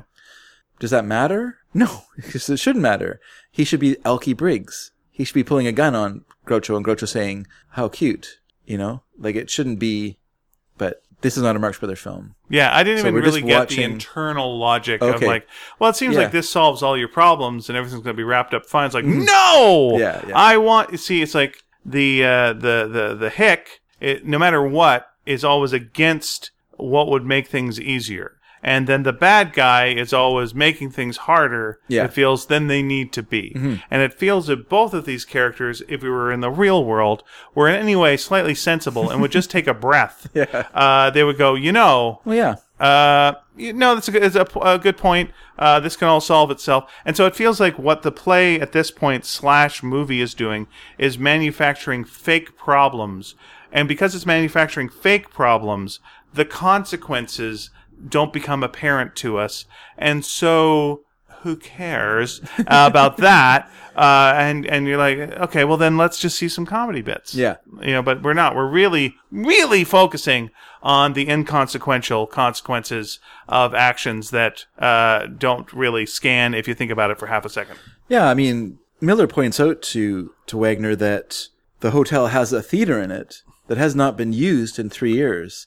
And this is an opportunity for the hotel to actually have a play Yeah. being performed there. yeah And even that, like, so it almost is like what Wagner wants is like a Pyrrhic victory. He doesn't really care what. it almost feels like at this point hey i found $1600 in the couch Yeah. ah forget about that throw it out the window we don't want that you gotta get me the money by tomorrow Yeah. that's what i'm telling you Yeah, yeah. it's like okay fine let's get Uh, some turkeys in this room and let's do a comedy scene Yeah, I think it's one of those sort of things where it's almost like Mayer at MGM. yeah He's there's no logic to what there's he's no doing logic really. to what he's doing either. Like he he just wants you know he just wants to make himself look good. He doesn't care how it how it Yeah. actually affects the These Star Wars movies are doing well. I don't like Star Wars. We're not Yeah. going to have do any more. Yeah. It's like oh, just do more Star Wars movies. They're doing fine. uh, yeah he won't. So Wagner wants payment in 20 minutes. Okay. Uh, he also plants the germ of of an idea by warning Miller not to try staying in his room, threatening him with painters and fumigators, of all things. Like you could get them immediately and overnight. The overnight painters and fumigators. Maybe you could. But the 20 minute thing, I mean, again, that's a thing that works great in a theater where you actually have 20 minutes Yeah. and people can look at their watch and go, oh, the play's going to be over in 30 minutes. Yeah. So this all makes sense. Okay, Frank got 20 minutes. So Wagner storms out, Yeah. he sure leaving does. room on the stage for Faker to return. Yep. With a cot and his worldly possessions, he's been tossed out of his room simply for not paying his, his uh, rent for six months. Right. Unbelievable. What a world. Couldn't find six dollars or whatever the joke is there yet. Miller and Benelli then hit on the idea of faking an illness. Yeah. As Benelli points out, it's illegal to evict a sick man from a hotel room. I don't know if that's really true, but let's just say it is. Right.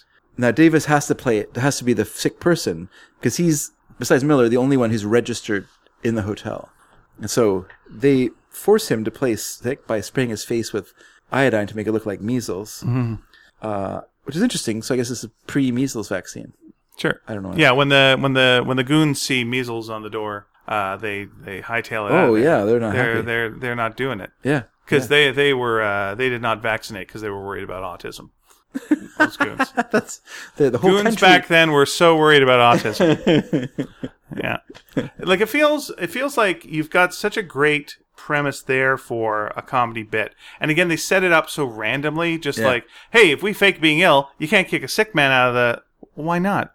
Why can't you just get an ambulance him and, to a and pick hospital. him up and take him to a hospital? Yeah, yeah. You know, okay, I guess measles, quarantine, you can't move a guy. That that I suppose I get. Yeah. But like, all right, so great, you're spraying his face, measles. It feels like in any other movie, you would then go, now let's simulate, uh, you know, fever, uh, the shakes. Let's just. There's so many comedic beats you could play there to like to this poor schlub. To make him seem like he's sick, you know, pour ice in his pants, Yeah. do do all these things to him. But again, he's such a realistic guy. He's like, I don't wanna, I don't like this. I'm not gonna. I won't do it. No. Ugh. All right. Just yeah. You know, throw him out the window. now you're sick. Yeah. you, you can't close a play when the author died the night before. well, think of the publicity. That's right. Uh, Don't you know the law? I was gonna say yeah that he committed suicide, but then that's a joke later anyway. So okay, fine. Ugh. All right. Now we cut. Well, we, as you said, the the uh, house detectives will not go in the room because it has a, there's a measles sign on the Yeah. door. So we cut from that to a to a cut that kind of indicates time has passed. We see a, a delivery van outside, and someone is bringing in wonderfully cooked meals right out of the delivery van. Yes, they're so they look delicious. They look delicious and they look like they're stacked in the worst way. yes, I know. That if you took a turn, everything would like pile onto one plate. Like, how are they in any way? And also open Well, you air. didn't know Oh, that didn't happen. Open air. Like, not even with like a lid There's on no to litter, keep yeah. everything in there. Yeah, no, there's nothing. This this I'm carrying on. And God help you if there's a mouse in the back of that thing that's just going to go bananas on this stuff. It just seems like this can't be how they delivered things yeah, back then. yeah, it's very strange. And it's a hotel. Don't they have their own kitchens? Why are they Why are they having you haven't a- fully cooked turkey? Well, let me tell you. delivered to the yes, hotel? they do because they've got an abandoned theater. Yeah. they're not using. Yeah. So yes, they do have a huge kitchen. We saw it. They have the Wait Wait Grill. Yeah. right in their Wait Wait Hotel. Um, which apparently so- no one but Groucho eats at. So maybe the food yeah, is that's terrible. Oh, kind of- no, there were other people there. I think. Over there? Yeah. Okay. All right, so uh, we cut. Then we cut to Benelli and Davis eyeing the uh, delivery van wolfishly Mm-hmm. uh, because they haven't had food for some time. I don't know how long. Probably six hours since their last date. They can't believe it. What a what a world. Okay. Uh, Brunelli wishes they had something to hawk, and Miller, who I enjoy this very much, that he's cheating at a game of solitaire with himself. Yeah. I like that he looks around and pulls the card out of his sleeve.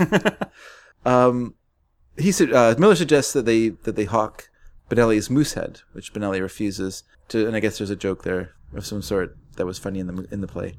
Yeah. That he shot it. He ate it all the way up to the neck, Yeah, and then uh, doesn't want to get rid of the rest. Doesn't want to get rid of the rest. Why? I don't know. It's funny when you go through a revolving door.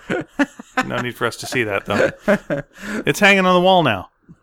Miller tries to order food, putting on a bad English accent. He is recognized, though, and cannot get any food. But wait, there's a knock at the door. Who could it be? It is Sasha. He is convinced to get them some food with the promise of a part in the play and the magic word Hollywood. He leaves. A man knocks at the door. It is Timothy Hogarth, as I said earlier, is played played by Philip Loeb, who uh, took over the role for someone else who who left who left before the shooting started. He was just sort of parachuted into this role, but he does a really good job. I, job I think playing that character. Strangely mild mannered collection agency guy, I did like his character. and it's a good it's a good counterpoint to Wagner, and I do like. How Donald, Donald McBride plays Wagner. I like how loud he is and all the jumping butterballs and, and the kind of, you know, the energy he brings to that character. I think in that sort of play that sort of play that it's a good character, and I think he does that wa- very Yeah. well. He's got a catchphrase. He uses Yeah. it repeatedly. Yeah. Um, but I also like how Philip Lowe plays this guy is so low key and just sort of you Yeah. know very mild mannered. You know, not I would watch um, aggressive. a movie where it's just him collecting things. yes, and he he's- reminds me of uh, that uh, Looney Tunes character who uh, was trying to draft uh, Daffy Duck, and he would just be this kind of little milk toasty guy who would just like just show up and just was like you know relentless, Yeah. but very mild, okay. and would just like we never sleep. Okay, I'm gonna go check out your story. Yeah, that wasn't the case. I'm back. you know, I was like, oh, this guy, this guy will never leave me alone. Yeah, Philip Loeb. Um, like I said, he was in the original play. He played the Bin, played Harry Binion as or Benelli as as uh, Chico has it, and he later play uh, a role on stage, the role of Jake Goldberg, who is the husband character in in um, a husband character in a radio show that was written by a lady named Ger- Gertrude Berg called the the Goldbergs. It was kind of a soap opera with a you know, slight- with a bit of comedy to it, and he was a sort of put upon husband. And she wrote a stage play called Me and Molly, and he played Jake Goldberg in that. And then when it was adapted for television, he took he did the role for the television show. Right, they consider that to be the first sitcom. Sitcom. Yeah, yeah. Uh, unfortunately, he got caught up in the whole uh, McCarthy witch hunts in the 50s and was forced to leave the show. He resigned just to take the he- heat off the show, and uh, a few years later killed himself. Oh, I'm sorry to hear that. Yeah, and his the character, the Zero Mostel character in the front, is apparently partially based on, Okay. on him. Yeah, because the guy who wrote the front uh, was a friend of, of Philip Loeb as well, so he kind of incorporated a few people he knew from that time Yeah. Oh. period into the character. Also, a good film to see. the front is a very good movie, surprisingly good film. Yeah. So uh, Hogarth is saddened to learn that Davis has gone crazy and has been locked up in a mental institution. Although actually he's been locked up in a maternity hospital, which, as he points out, Yeah. he- but that's a good. I actually like that one. It's a good joke. And Groucho says, because he's crazy, he's in a maternity. Yeah. And he's also taken the, the typewriter with him because he likes the sound of the bell. Yeah. It's one of those things where you're like, oh, yeah, they're the Marx Brothers. anyway, back to the script. Uh, Faker arrives with a live turkey. This still has some good Marxian stuff to Yeah. it here. Sure. Uh, that he has won in a crooked raffle that he he was running. Uh, the turkey escapes and is chased around the room. Yeah. They immediately go, food. Yeah, yeah. Like they're going to slaughter a turkey in the bathtub, cook it in their hotel room. yeah. That's how this is going to play out. yeah, yeah. See, you're bringing reality to something that was probably put into the film purely because of the Marx Brothers. Mm-hmm. I don't think it would have been in the stage No, play. they probably would not have had a live turkey on the stage. Yeah. yeah. Um, yeah, so the turkey escapes and flies out the window. But then Sasha arrives with food, and we get a good scene of the Marx Brothers eating. By the This- way, does that turkey live if it goes out the window on a very high, high thing? Well, there's a ledge, as we see. Okay, so you think turkey makes it to the ledge? Yeah. Because remember, the, we do see the turkey again. Yeah, d- we do, don't we? I 'Cause mean, they can they Harpo can sees it. glide a certain degree. Again, I'm, yeah. I'm thinking of a WKRP in Cincinnati episode. they dropped turkeys from a thing. Yeah. but then again, that the turkeys were more farmed then and uh, fattened and such. That this is a this is a 1930s. Uh, seen some things, been in the war. Turkey, That's right. This is yeah, city turkey. He's gone through the Great Depression. He knows what's what. Okay, So yeah, there's a it's a good it's a good scene. Good of the Marx bit, yeah, Brothers yeah. eating, Except for that one weird angle, a kind of low angle of Harpo eating. That's weird. Like, why is that there? What is this? Orson Welles joined the joined the uh, set that day. and said, Yeah. you know what you guys should do? A low angle. We can see the ceiling. sure. That's what we need in this movie. A low angle It's of RKO. Someone It's hanging eating hash around. browns. Sure, why not? Maybe. Um, yeah, it was that's right. Miller decides he won't replace the original actor with Sasha after all, even though he promised to do this. Yeah, If because you- he's full now. yeah, that's exactly right. That's what he says. now that I'm full, I, or now that I'm fed, I don't feel like it. He feels that bad that the actor playing the role had been rehearsing without pay for seven weeks. The phone rings. There we go. Phone rings. It is Hilda calling for Davis. She is concerned about him. He reass- reassures her that he isn't really sick, and they agree to meet. Despite the other's objections, Davis leaves to meet Hilda And this could ruin everything for everybody, and everyone could be thrown in jail. saying love is more important than a play. Then have her come up. right? Yes. This problem solved, right? Selfish. He's the motor. Benelli, Miller, and Faker discuss love. Faker shows his girlfriend a little Cupid doll that s- makes this kind of cute little squeak when, when Right. it's squeezed. Yep. Christine arrives with more food that she had bought after borrowing $2 and a contract with Fremont's forged signature on it, as well as some mustard. there is a knock on the door. It's Wagner. Faker is bundled into bed in place of Davis. Wagner, Gribble, and a man enter. Wagner is outraged that food has been delivered to the room. Miller informs him that Dr. Glass had had it set up for the patient. Dr. Glass, as the other man, says pointedly, I did not have this food set up. And Dr. Glass is played by the great Charles Halton, who we all remember as the bank examiner from It's a Wonderful Life. Oh, very good. But he that's the kind of he always played that kind of persnickety character who is very very much one of those sort of characters that either, you know, closes the wicket when the characters, you know, arrive at the last minute Yeah. to get something done and he's gonna close the wicket. I'm sorry, we close at five. You know, that that sort of character that he just plays it to a He T. would have been great in a Marx Brothers movie. yes. Yes, yes, he would. Yeah. Yeah, that would have been something to see. By the way, if anyone out there really enjoyed this film and it's your favorite Marx Brothers movie, Yeah, I'd that's like to- fine. I'd like to, well, I'd like yeah, to we're hear just from you, going. too. We're just going about our our perspective here, which Yeah. isn't necessarily correct. Yeah, because we're we're also jerks. We're like Davis. Mm-hmm. Um, Faker's in bed with Christine sitting near, playing the part of the nurse. Miller insists that he now has a tapeworm. So measles is out the window. Tapeworm is in the window. You could have both. Sure, why not? Nothing's stopping you from both. Uh, Wagner isn't buying it, as Faker doesn't look at all like Davis, uh, since he has red hair. Which I always like when people point out that Harbaugh has red hair because you only see him in black and white. Yeah. And as a kid, I always thought it was blonde. And so when they when it, later on when I discovered it was red, I was like, oh, oh, okay. Do you think Lucille Ball had red hair in this uh, in this film? Yep, Okay. so he was a redhead. Mm, Why do you say that? I don't know. Maybe she's maybe she had red hair. I don't know. I don't know. Women wear wigs. Things happen. I don't know. Sure, It's a sure. black and white movie. Who knows? The doctor attempin, uh, sorry, attempins. The doctor attempins attempts to examine Faker. Benelli informs the doctor that Faker also has laryngitis. Despite this, the doctor insists on Faker saying ah, so Benelli slips him the Cupid doll to squeeze in place of him speaking. Now, once again, I think this would be really good on stage, where you can have a bunch of people talking and sound effects and stuff like that happening, and it's all kind of understandable, it's, it's comprehensible. But in the movie, so much is happening off camera while you're watching the doctor, you know, and the, and the, with with Harpo that it just kind of washes over you. You have no idea what's happening. I don't Yeah. even, you don't even know what people are saying. It doesn't make any sense. You know, it's just ah. Also from sta- also on stage, it makes sense because cause, yeah, because of the sound, you you couldn't tell from where you're sitting watching a play.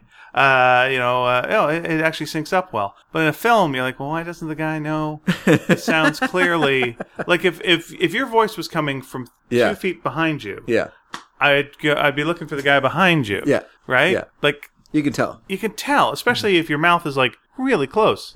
Also, what the other thing I don't get about the doctor is like when it says the guy's got laryngitis. Okay, say ah. Yeah. Oh, he's got laryngitis. I know. Still say ah. Well, Well- isn't the point of laryngitis that you can't talk? It's not that you can't talk; your voice is hoarse. Like I don't Yeah. think laryngitis means that you are totally mute. yeah. So to him, he wants him to say ah, so he can examine like his the throat and stuff like that to see if it's Yeah, and then It's it's weird that he swollen or- keeps making him do it over and over and over again. Yeah. Like you've s- looked down his throat. it's funnier. Yeah. That's funnier than In another movie, it would have been fine. Uh, the doctor takes Faker into the bathroom to examine him further. It you know to preserve his modesty. And I like I like when uh, Benelli goes to the door and peeks through the keyhole and says, "I I resign the case," because before that point he was using the steth- stethoscope pretending he was also a doctor. Um, then Hogarth, the debt collector, returns from the maternity hospital to report that Davis is not there. Miller tells him that Davis has been transferred to the county hospital. Hogarth is sent forth with a hearty hail and farewell for Miller, Benelli, and Christine. Someone's left? The phone rings. Wagner is informed that 19 people have been found staying in the ballroom. Wagner orders them thrown out. He leaves with an angry, Hail and farewell! Miller has Christine go down and have the cast wait for him in the lobby. It'd be better with Godspeed. All of the hail and farewells, if you Yeah. replace them with Godspeed, Yeah, they're that- funnier and more effective. Yeah, you think so? Yeah, because it sounds like it sounds like a swear when you're saying Godspeed. Yeah. Uh, Whereas Yeah. hail and farewell mm, doesn't doesn't. Yeah, you're right. Particularly that they sing here well, the way he says it. Yeah, Yeah. for sure. Dr. Glass pronounces Faker perfectly healthy and insists that he will inform Wagner. He cannot be bought off with a piece of the play or his name in the program. Miller and Benelli lure him into the bathroom where they tie him up to keep him out of the way. Faker goes to the window and sees Davis and Hilda down below in a park. They kiss. That's the extent of their scene. Good. Faker then sees the turkey standing on the ledge near a window. The phone rings. It is Jenkins. He comes up to sign the contract and deliver the check.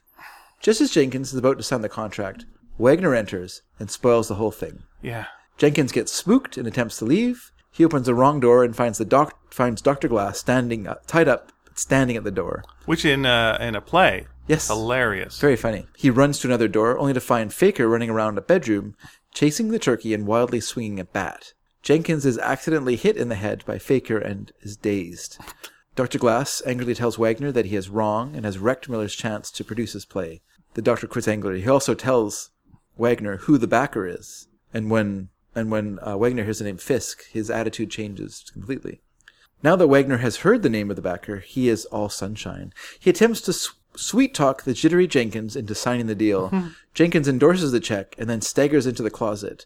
After Jenkins finally finds the right door and leaves, Miller is talked into signing the check over to the hotel so Wagner can clear the debt from the books. After Wagner leaves with a friendly hail and farewell, Davis returns to tell them that he met Jenkins in the lobby. Jenkins has told Davis that he only signed the check to get out of the room, and he intends to stop payment.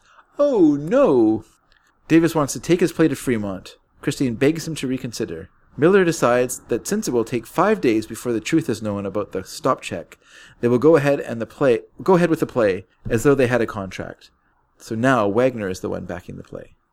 Cut to the outside of the White Way Theater with a sign reading "Opening tonight." Gordon Miller's "Hail and Farewell." Mm.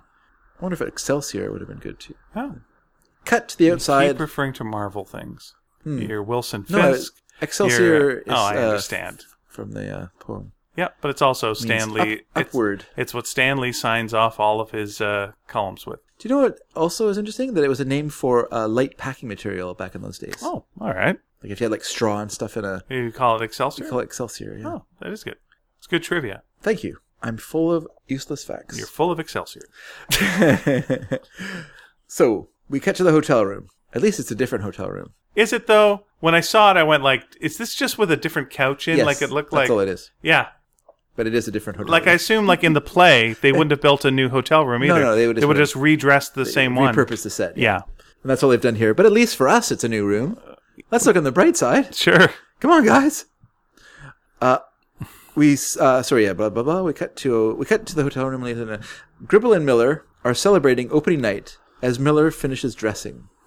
A courier arrives for a signature for Miller, but calls him Mr. Wagner. Hmm. Gribble becomes suspicious and looks at the paper the courier needs signed. Gribble is horrified to learn that the check is bounced. Miller begs Gribble to not tell Wagner so the play can go ahead. A happy Wagner enters the room with a large wreath with a banner saying success and some champagne. the phone rings. It's the bank calling, and Wagner learns to his horror that the check was stopped. Benelli enters, and Wagner tells Miller and Benelli to wait, as he has a big surprise for them. A big surprise. He leaves. Yep. A person left the room. That means Ring. someone enters. Oh, sorry. Davis enters. He has also been told to wait for a big surprise from Wagner. Gribble calls to inform Miller that Wagner knows the truth. Davis is unfazed. Everything is already in motion. What can Wagner do now? He leaves but is stopped in the hallway. It turns out that Wagner's surprise is the house detectives who lock them in the hotel room. Doesn't seem like you should be able to do that, but okay. Faker, in full miner's costume, well, it's kind of house arrest because they did break the law. Okay. It's fraud, right? All right. Faker, in full miner's costume, complete with a hat with a flaming lamp, and his tools, are tossed into the room. I do It's like a his great. flaming lamp. It's a great look. yeah. Again, for another movie. Davis suggests. I'm constantly watching it now, going, "Where's that flame?" Yeah. Yeah. Davis suggests that they light a fire to escape. Faker lights some paper from a wastebasket on fire, and then. Yeah, he lights a fire in the room. Yeah. Like it's just crazy town. Yeah. He's going to burn the whole building down. Yes. Unless, you know, it would set off a fire uh, alarm, but I don't think that's how things worked back then by any means. No, I don't think there was like sprinklers from the ceiling or No. anything for hilarious sprinkling down fun. Uh, I do like that while they're stomping, Faker No, they whistles did and do a- s- claps his hand. Yeah, they did do a movie the, in their last film that did happen. There were sprinklers and uh, in, in the operation scene. Oh, that's And they right. hit the thing and the sprinklers go off, Yeah, and yeah. then they're all crazy sliding around, then a horse goes in. Yeah, but I Remember think how they- fun that was? But they activate them, right? They activate Yeah, they had the to sprinklers. activate them. Yeah, yeah. Remember that's how right. fun that was? That That, was- crazy scene. Yeah, that was a That good was scene. one movie ago. one movie ago. Now we're really worried about that check not clearing. Uh, so the idea then Davis and Miller hit on the idea of Davis faking a suicide so an ambulance will be called and they can get out of the hotel room Right. and then sneak back around and see the play. Uh huh. Okay. Wagner ref- returns to inform Miller that that in 15 minutes, or sorry, 15 minutes into the play, the sheriff will arrive to remove the scenery from the stage. Like talk about sabotaging whatever chance of success you Yeah. have. Like, okay, the check bounced. Now your only hope of getting this money back Yeah. is for the play to be a success. Why are you gonna like? But anyway, he's a he's an idiot. Yeah. He is he likes a Pyrrhic victory, as they say. Uh, at that minute, Davis can be heard groaning from the bathroom. Wagner is told that he drank an entire bottle of poison. Wagner orders that Davis be carried to the bed, but he is unwilling to call for an ambulance because of bad publicity. He orders Gribble to get some get an antidote. He and Gribble depart. Miller realizes that they must continue the suicide ruse to keep Wagner from calling the sh- calling in the sheriff. Isn't it weird, by the way, that it's like, what did he drink? Poison. Yeah. What should we get? Antidote. Yeah. Yeah. Yeah. Not That's- that's rat poison. Yeah, What kind of poison was it? You know, poison. We had that bottle of poison in the bathroom. Well, that stuff. Yeah, yeah. Why do I keep that by the I don't. toothpaste? Why do we keep that in hotel rooms? The complimentary poison. What are we thinking? This I, is- know, and we keep the antidote in the other room. That's, just asking That's for the only trouble. good thing is he drank the entire bottle, but it's a mini bottle. Yeah. You know, it's probably the sham, the mini shampoo, the mini that's- it's- conditioner. It's, actually it's part of mini the poison. It is part of the mini bar. it's very expensive. If you It even is. move the poison bottle, you've got to pay twenty bucks. and don't get started on how much the antidote costs. Hilda rushes in. She has been told that Davis is dying. Uh-huh. Davis comforts her, comforts her, and tells her that it's just a plot to keep Wagner from stopping the show. Then you get that classic moment. Why? It's just like a play. Why? It is. It's also like a movie. It's more like a play. Hilda is sent back to the theater to keep an eye on the show. Wagner and Gribble return with epicac and milk and eggs. Davis is forced to drink the epicac while Faker drinks the milk and eggs. Right. So if you've drank an uh, dranken, if you if you drank Epicac, Hmm? you're power vomiting for like a while, right? I don't think I don't know if it. I mean, I think you can control. I mean, it makes you nauseous and helps you throw up. It doesn't. It doesn't. It does not have the effect of like in Family Guy where you just turn into like a Oh, it doesn't. a rainbow of vomit. No. 'Cause I've never had to take it. I just assumed yeah. it was something that would immediately get everything out of you at once. Yeah, yeah. Apparently not, and I kind of take it that they know a little bit more about Epicac's effects than than you or I, who have only seen his effects in a cartoon. Okay. it's such an old timey thing. it's a great scene, though, But doesn't in it the make cartoon. sense that, like, well, you got poison? Well, you got to take something to make you throw up. So, what would Epicac do that would be good that Yeah. would stop you from being poisoned if Yeah. it didn't make you throw up? What would, what would it well, do? I mean, Davis does say that if he if he has to do much like move anymore, he's going to throw up. So he is like Which you keeping should himself. do because you're full of poison. Well, you he's- drank but a he's- bottle, but of he's not poison. really. Oh, I So understand. he's trying to not throw up. I understand that, but if Okay, you were okay. legitimately concerned about a poison victim, Yeah, yeah. you would take them to the bathroom, Yeah. and go And let's make- get yes, that out of you. would- you'd make them and throw not up, like yeah. you settle down on the bed and let this all. Oh, I see do what its you're saying. job. Yeah, yeah, yeah, yeah. Um, but he kept improving, as Wagner says. Very good. Davis, nauseated by the epicac, can no longer keep up the suicide ruse. He dies in the bed. Too soon, says Miller. An hour too soon, observes Spinelli. Which I do like that. He does, does a good job delivering his lines. Mm-hmm. Oh yeah, yeah, it's fine. Wagner decides now is the time to call the police to report the death.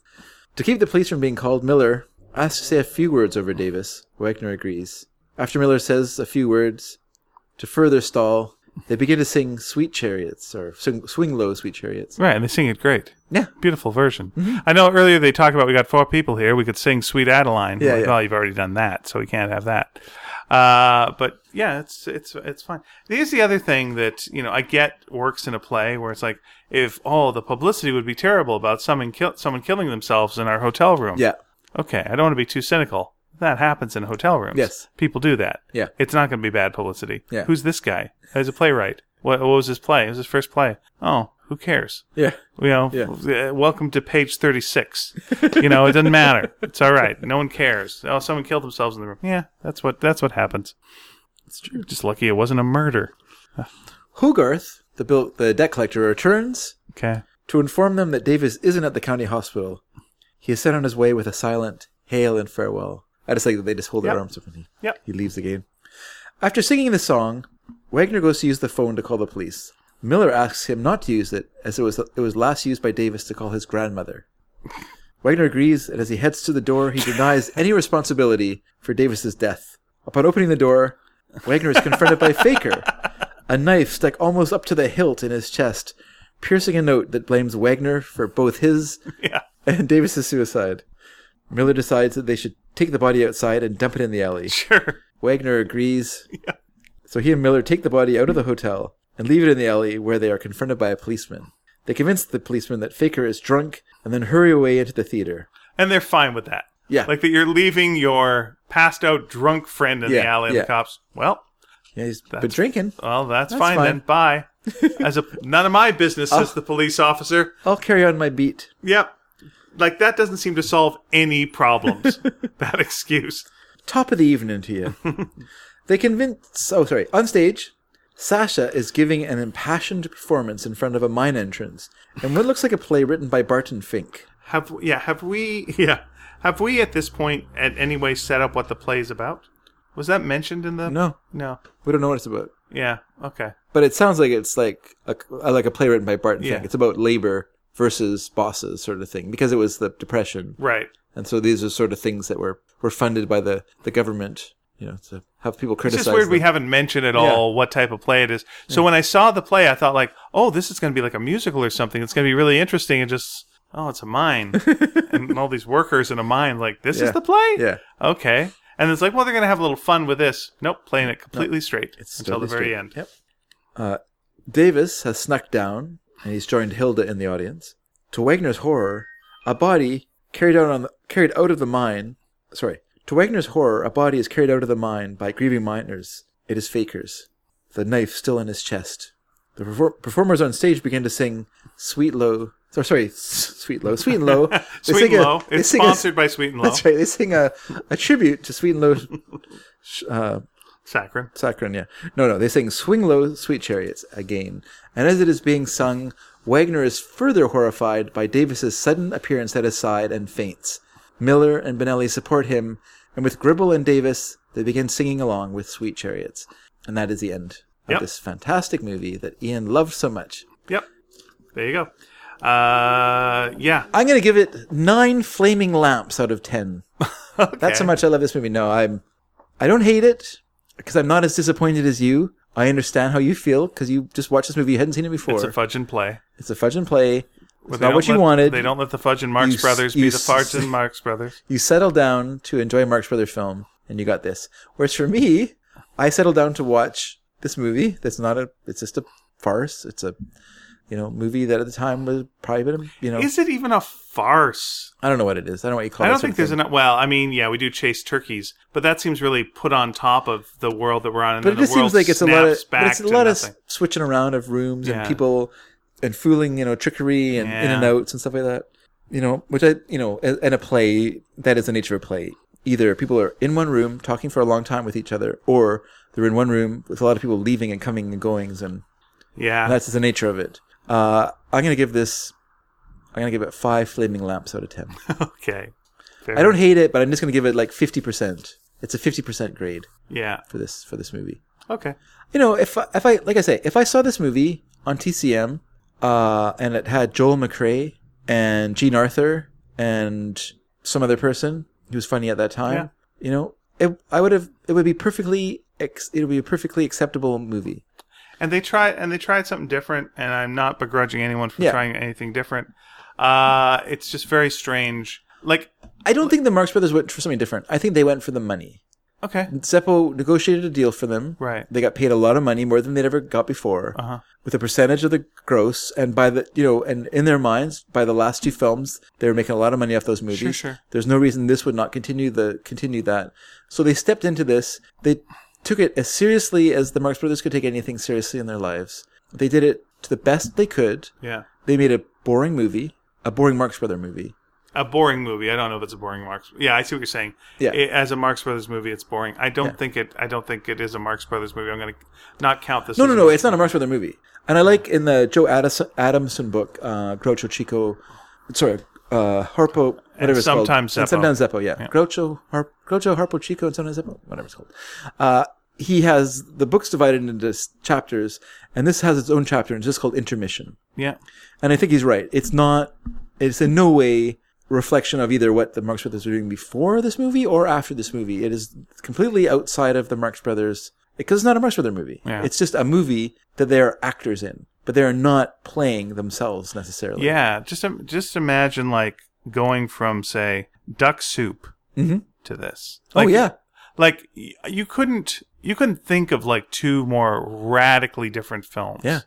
And the weird thing about this movie is because of RKO's situation that it it basically went out of went out of business very early on in the 40s, I think, and it already was in like financial trouble all through the 30s. Just the nature of of of, of the way that the situation of the the because the way that RKO started was RCA invented a sound system that was fil- that was basically sound on the film strip, which is the best way to do it. But at that point, everyone had kind of signed up with a couple of other different different s- ways of doing it, and so they were kind of locked in. And so RCA were looking for a way to to promote it and to do, make their own films using it. So they teamed up with with RKO, who were the a, a vaudeville. They were the, the big vaudeville company. They weren't called RKO at this point. They were like the Keith Albee circuit or whatever. So they teamed up with Keith they uh, also they also had another person involved with it. I think Joseph Kennedy was involved with it. Yes, Joseph Kennedy, and then RCA, uh, uh, controlled by uh, who was- at that time the president was David Sarnoff, and they bound, bound together to start producing movies. And the interesting thing about about um, RKO is they they hired uh, David O. Selznick as their first kind of head of production, and his style was he just created he just created units and he let them produce the films on, under their own like kind of independently. So he didn't have that much control, partly because they needed a lot of product probably, and so this was an easier way to get a lot of product that he wasn't like you know so hands on. He had trusted, and so for instance, this film is produced by Panjo S. Berman, and Berman produced a lot of musicals and stuff like that for RKO. I mean, RKO had Fr- uh, Ginger Rogers and Fred Astaire, for instance. Uh, David Selznick's last signing before he was forced out of the company. Um, but yeah, and he also felt he could produce more films for cheaper than what they were doing at that time. And it was true, he could. He saved about $6 million in production cost the way he did it. And he produced some pretty interesting films. He had some good talent there.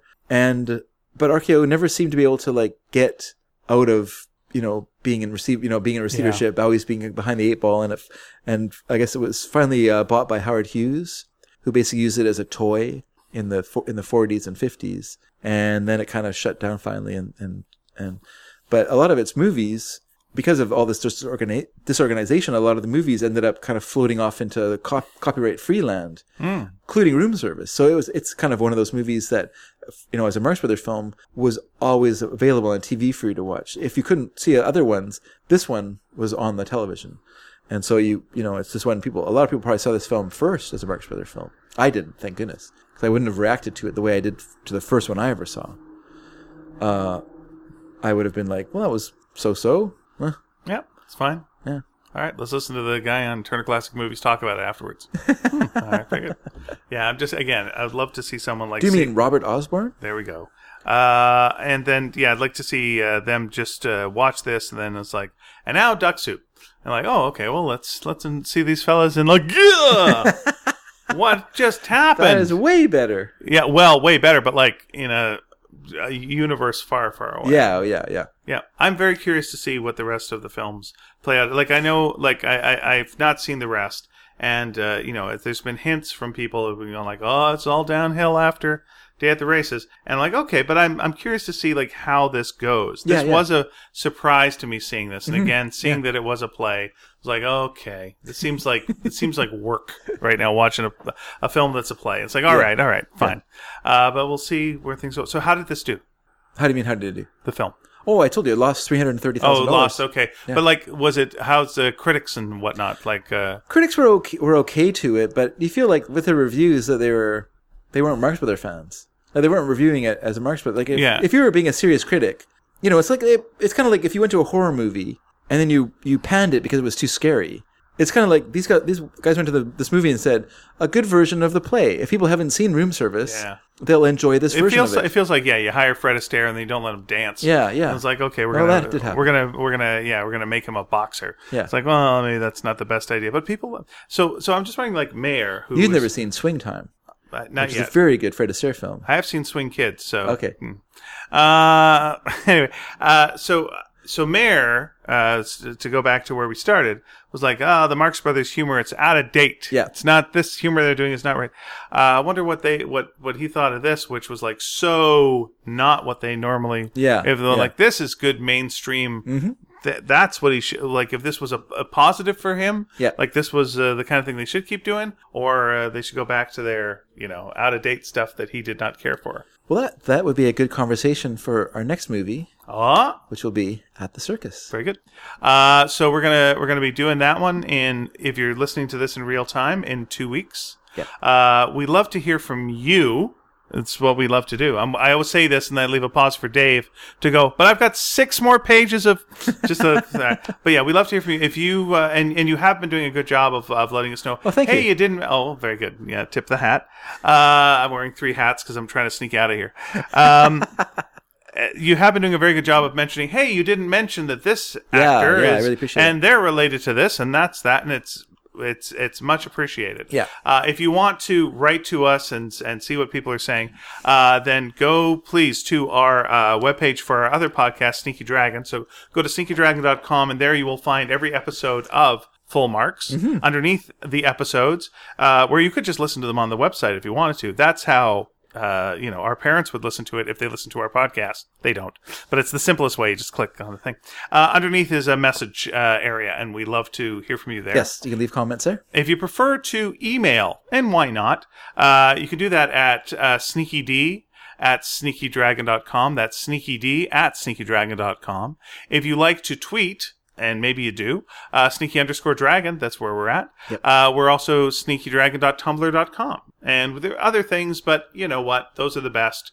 Let's just stick to those. Sure. And uh, as we ask every episode, if you enjoy the show uh, or want to recommend it to friends, a nice way of doing that is to go onto iTunes page, uh, the download page, and uh, leave us a little review or a little comment or something that helps people to find the show. And we appreciate that. Thank you to the people who have been doing that as well. Uh, we just really appreciate the feedback you've been giving us. It's been uh, very, very nice. Yes. And if you want to hear us talk about other nonsense, uh, Sneaky Dragon is our other podcast. We've done two other sidecasts. One was about the Beatles, every Beatles song uh, ever uh, released. That was called Completely Beatles. That's still available on iTunes, as is our podcast about Tintin, uh, Totally Tintin, also available on iTunes or uh, on our website, sneakydragon.com. You're like, what's the theme? Uh, there is no really theme. It's all stuff that Dave likes and that I want to talk about. So that's that's how we've been doing it. So next time, uh, to uh, I, I want to say at is it at the circus? At the Circus, yeah. At the circus. I always get it confused with the Dr. Seuss book. If I ran the circus, Oh, okay. Yes, don't get them confused. do not get them confused. One but is a please book. do enjoy them both. It- that's my favorite Dr. Seuss book. Is It's it? Around the Circus. Yeah, it's the funniest one. Lovely, and it's big. It's It's a- surprisingly big book. Yeah, it is. A, it's one of the largest in books, size, yeah. Uh, so okay, so you've got two weeks to watch that movie and then join us back here, or don't. It's up to you. You can live your life the way you want to live your life. Please do. All right. Uh, I've been Ian, I've been David. and thank you for your kind attention. Uh, see you next time on Full Marks.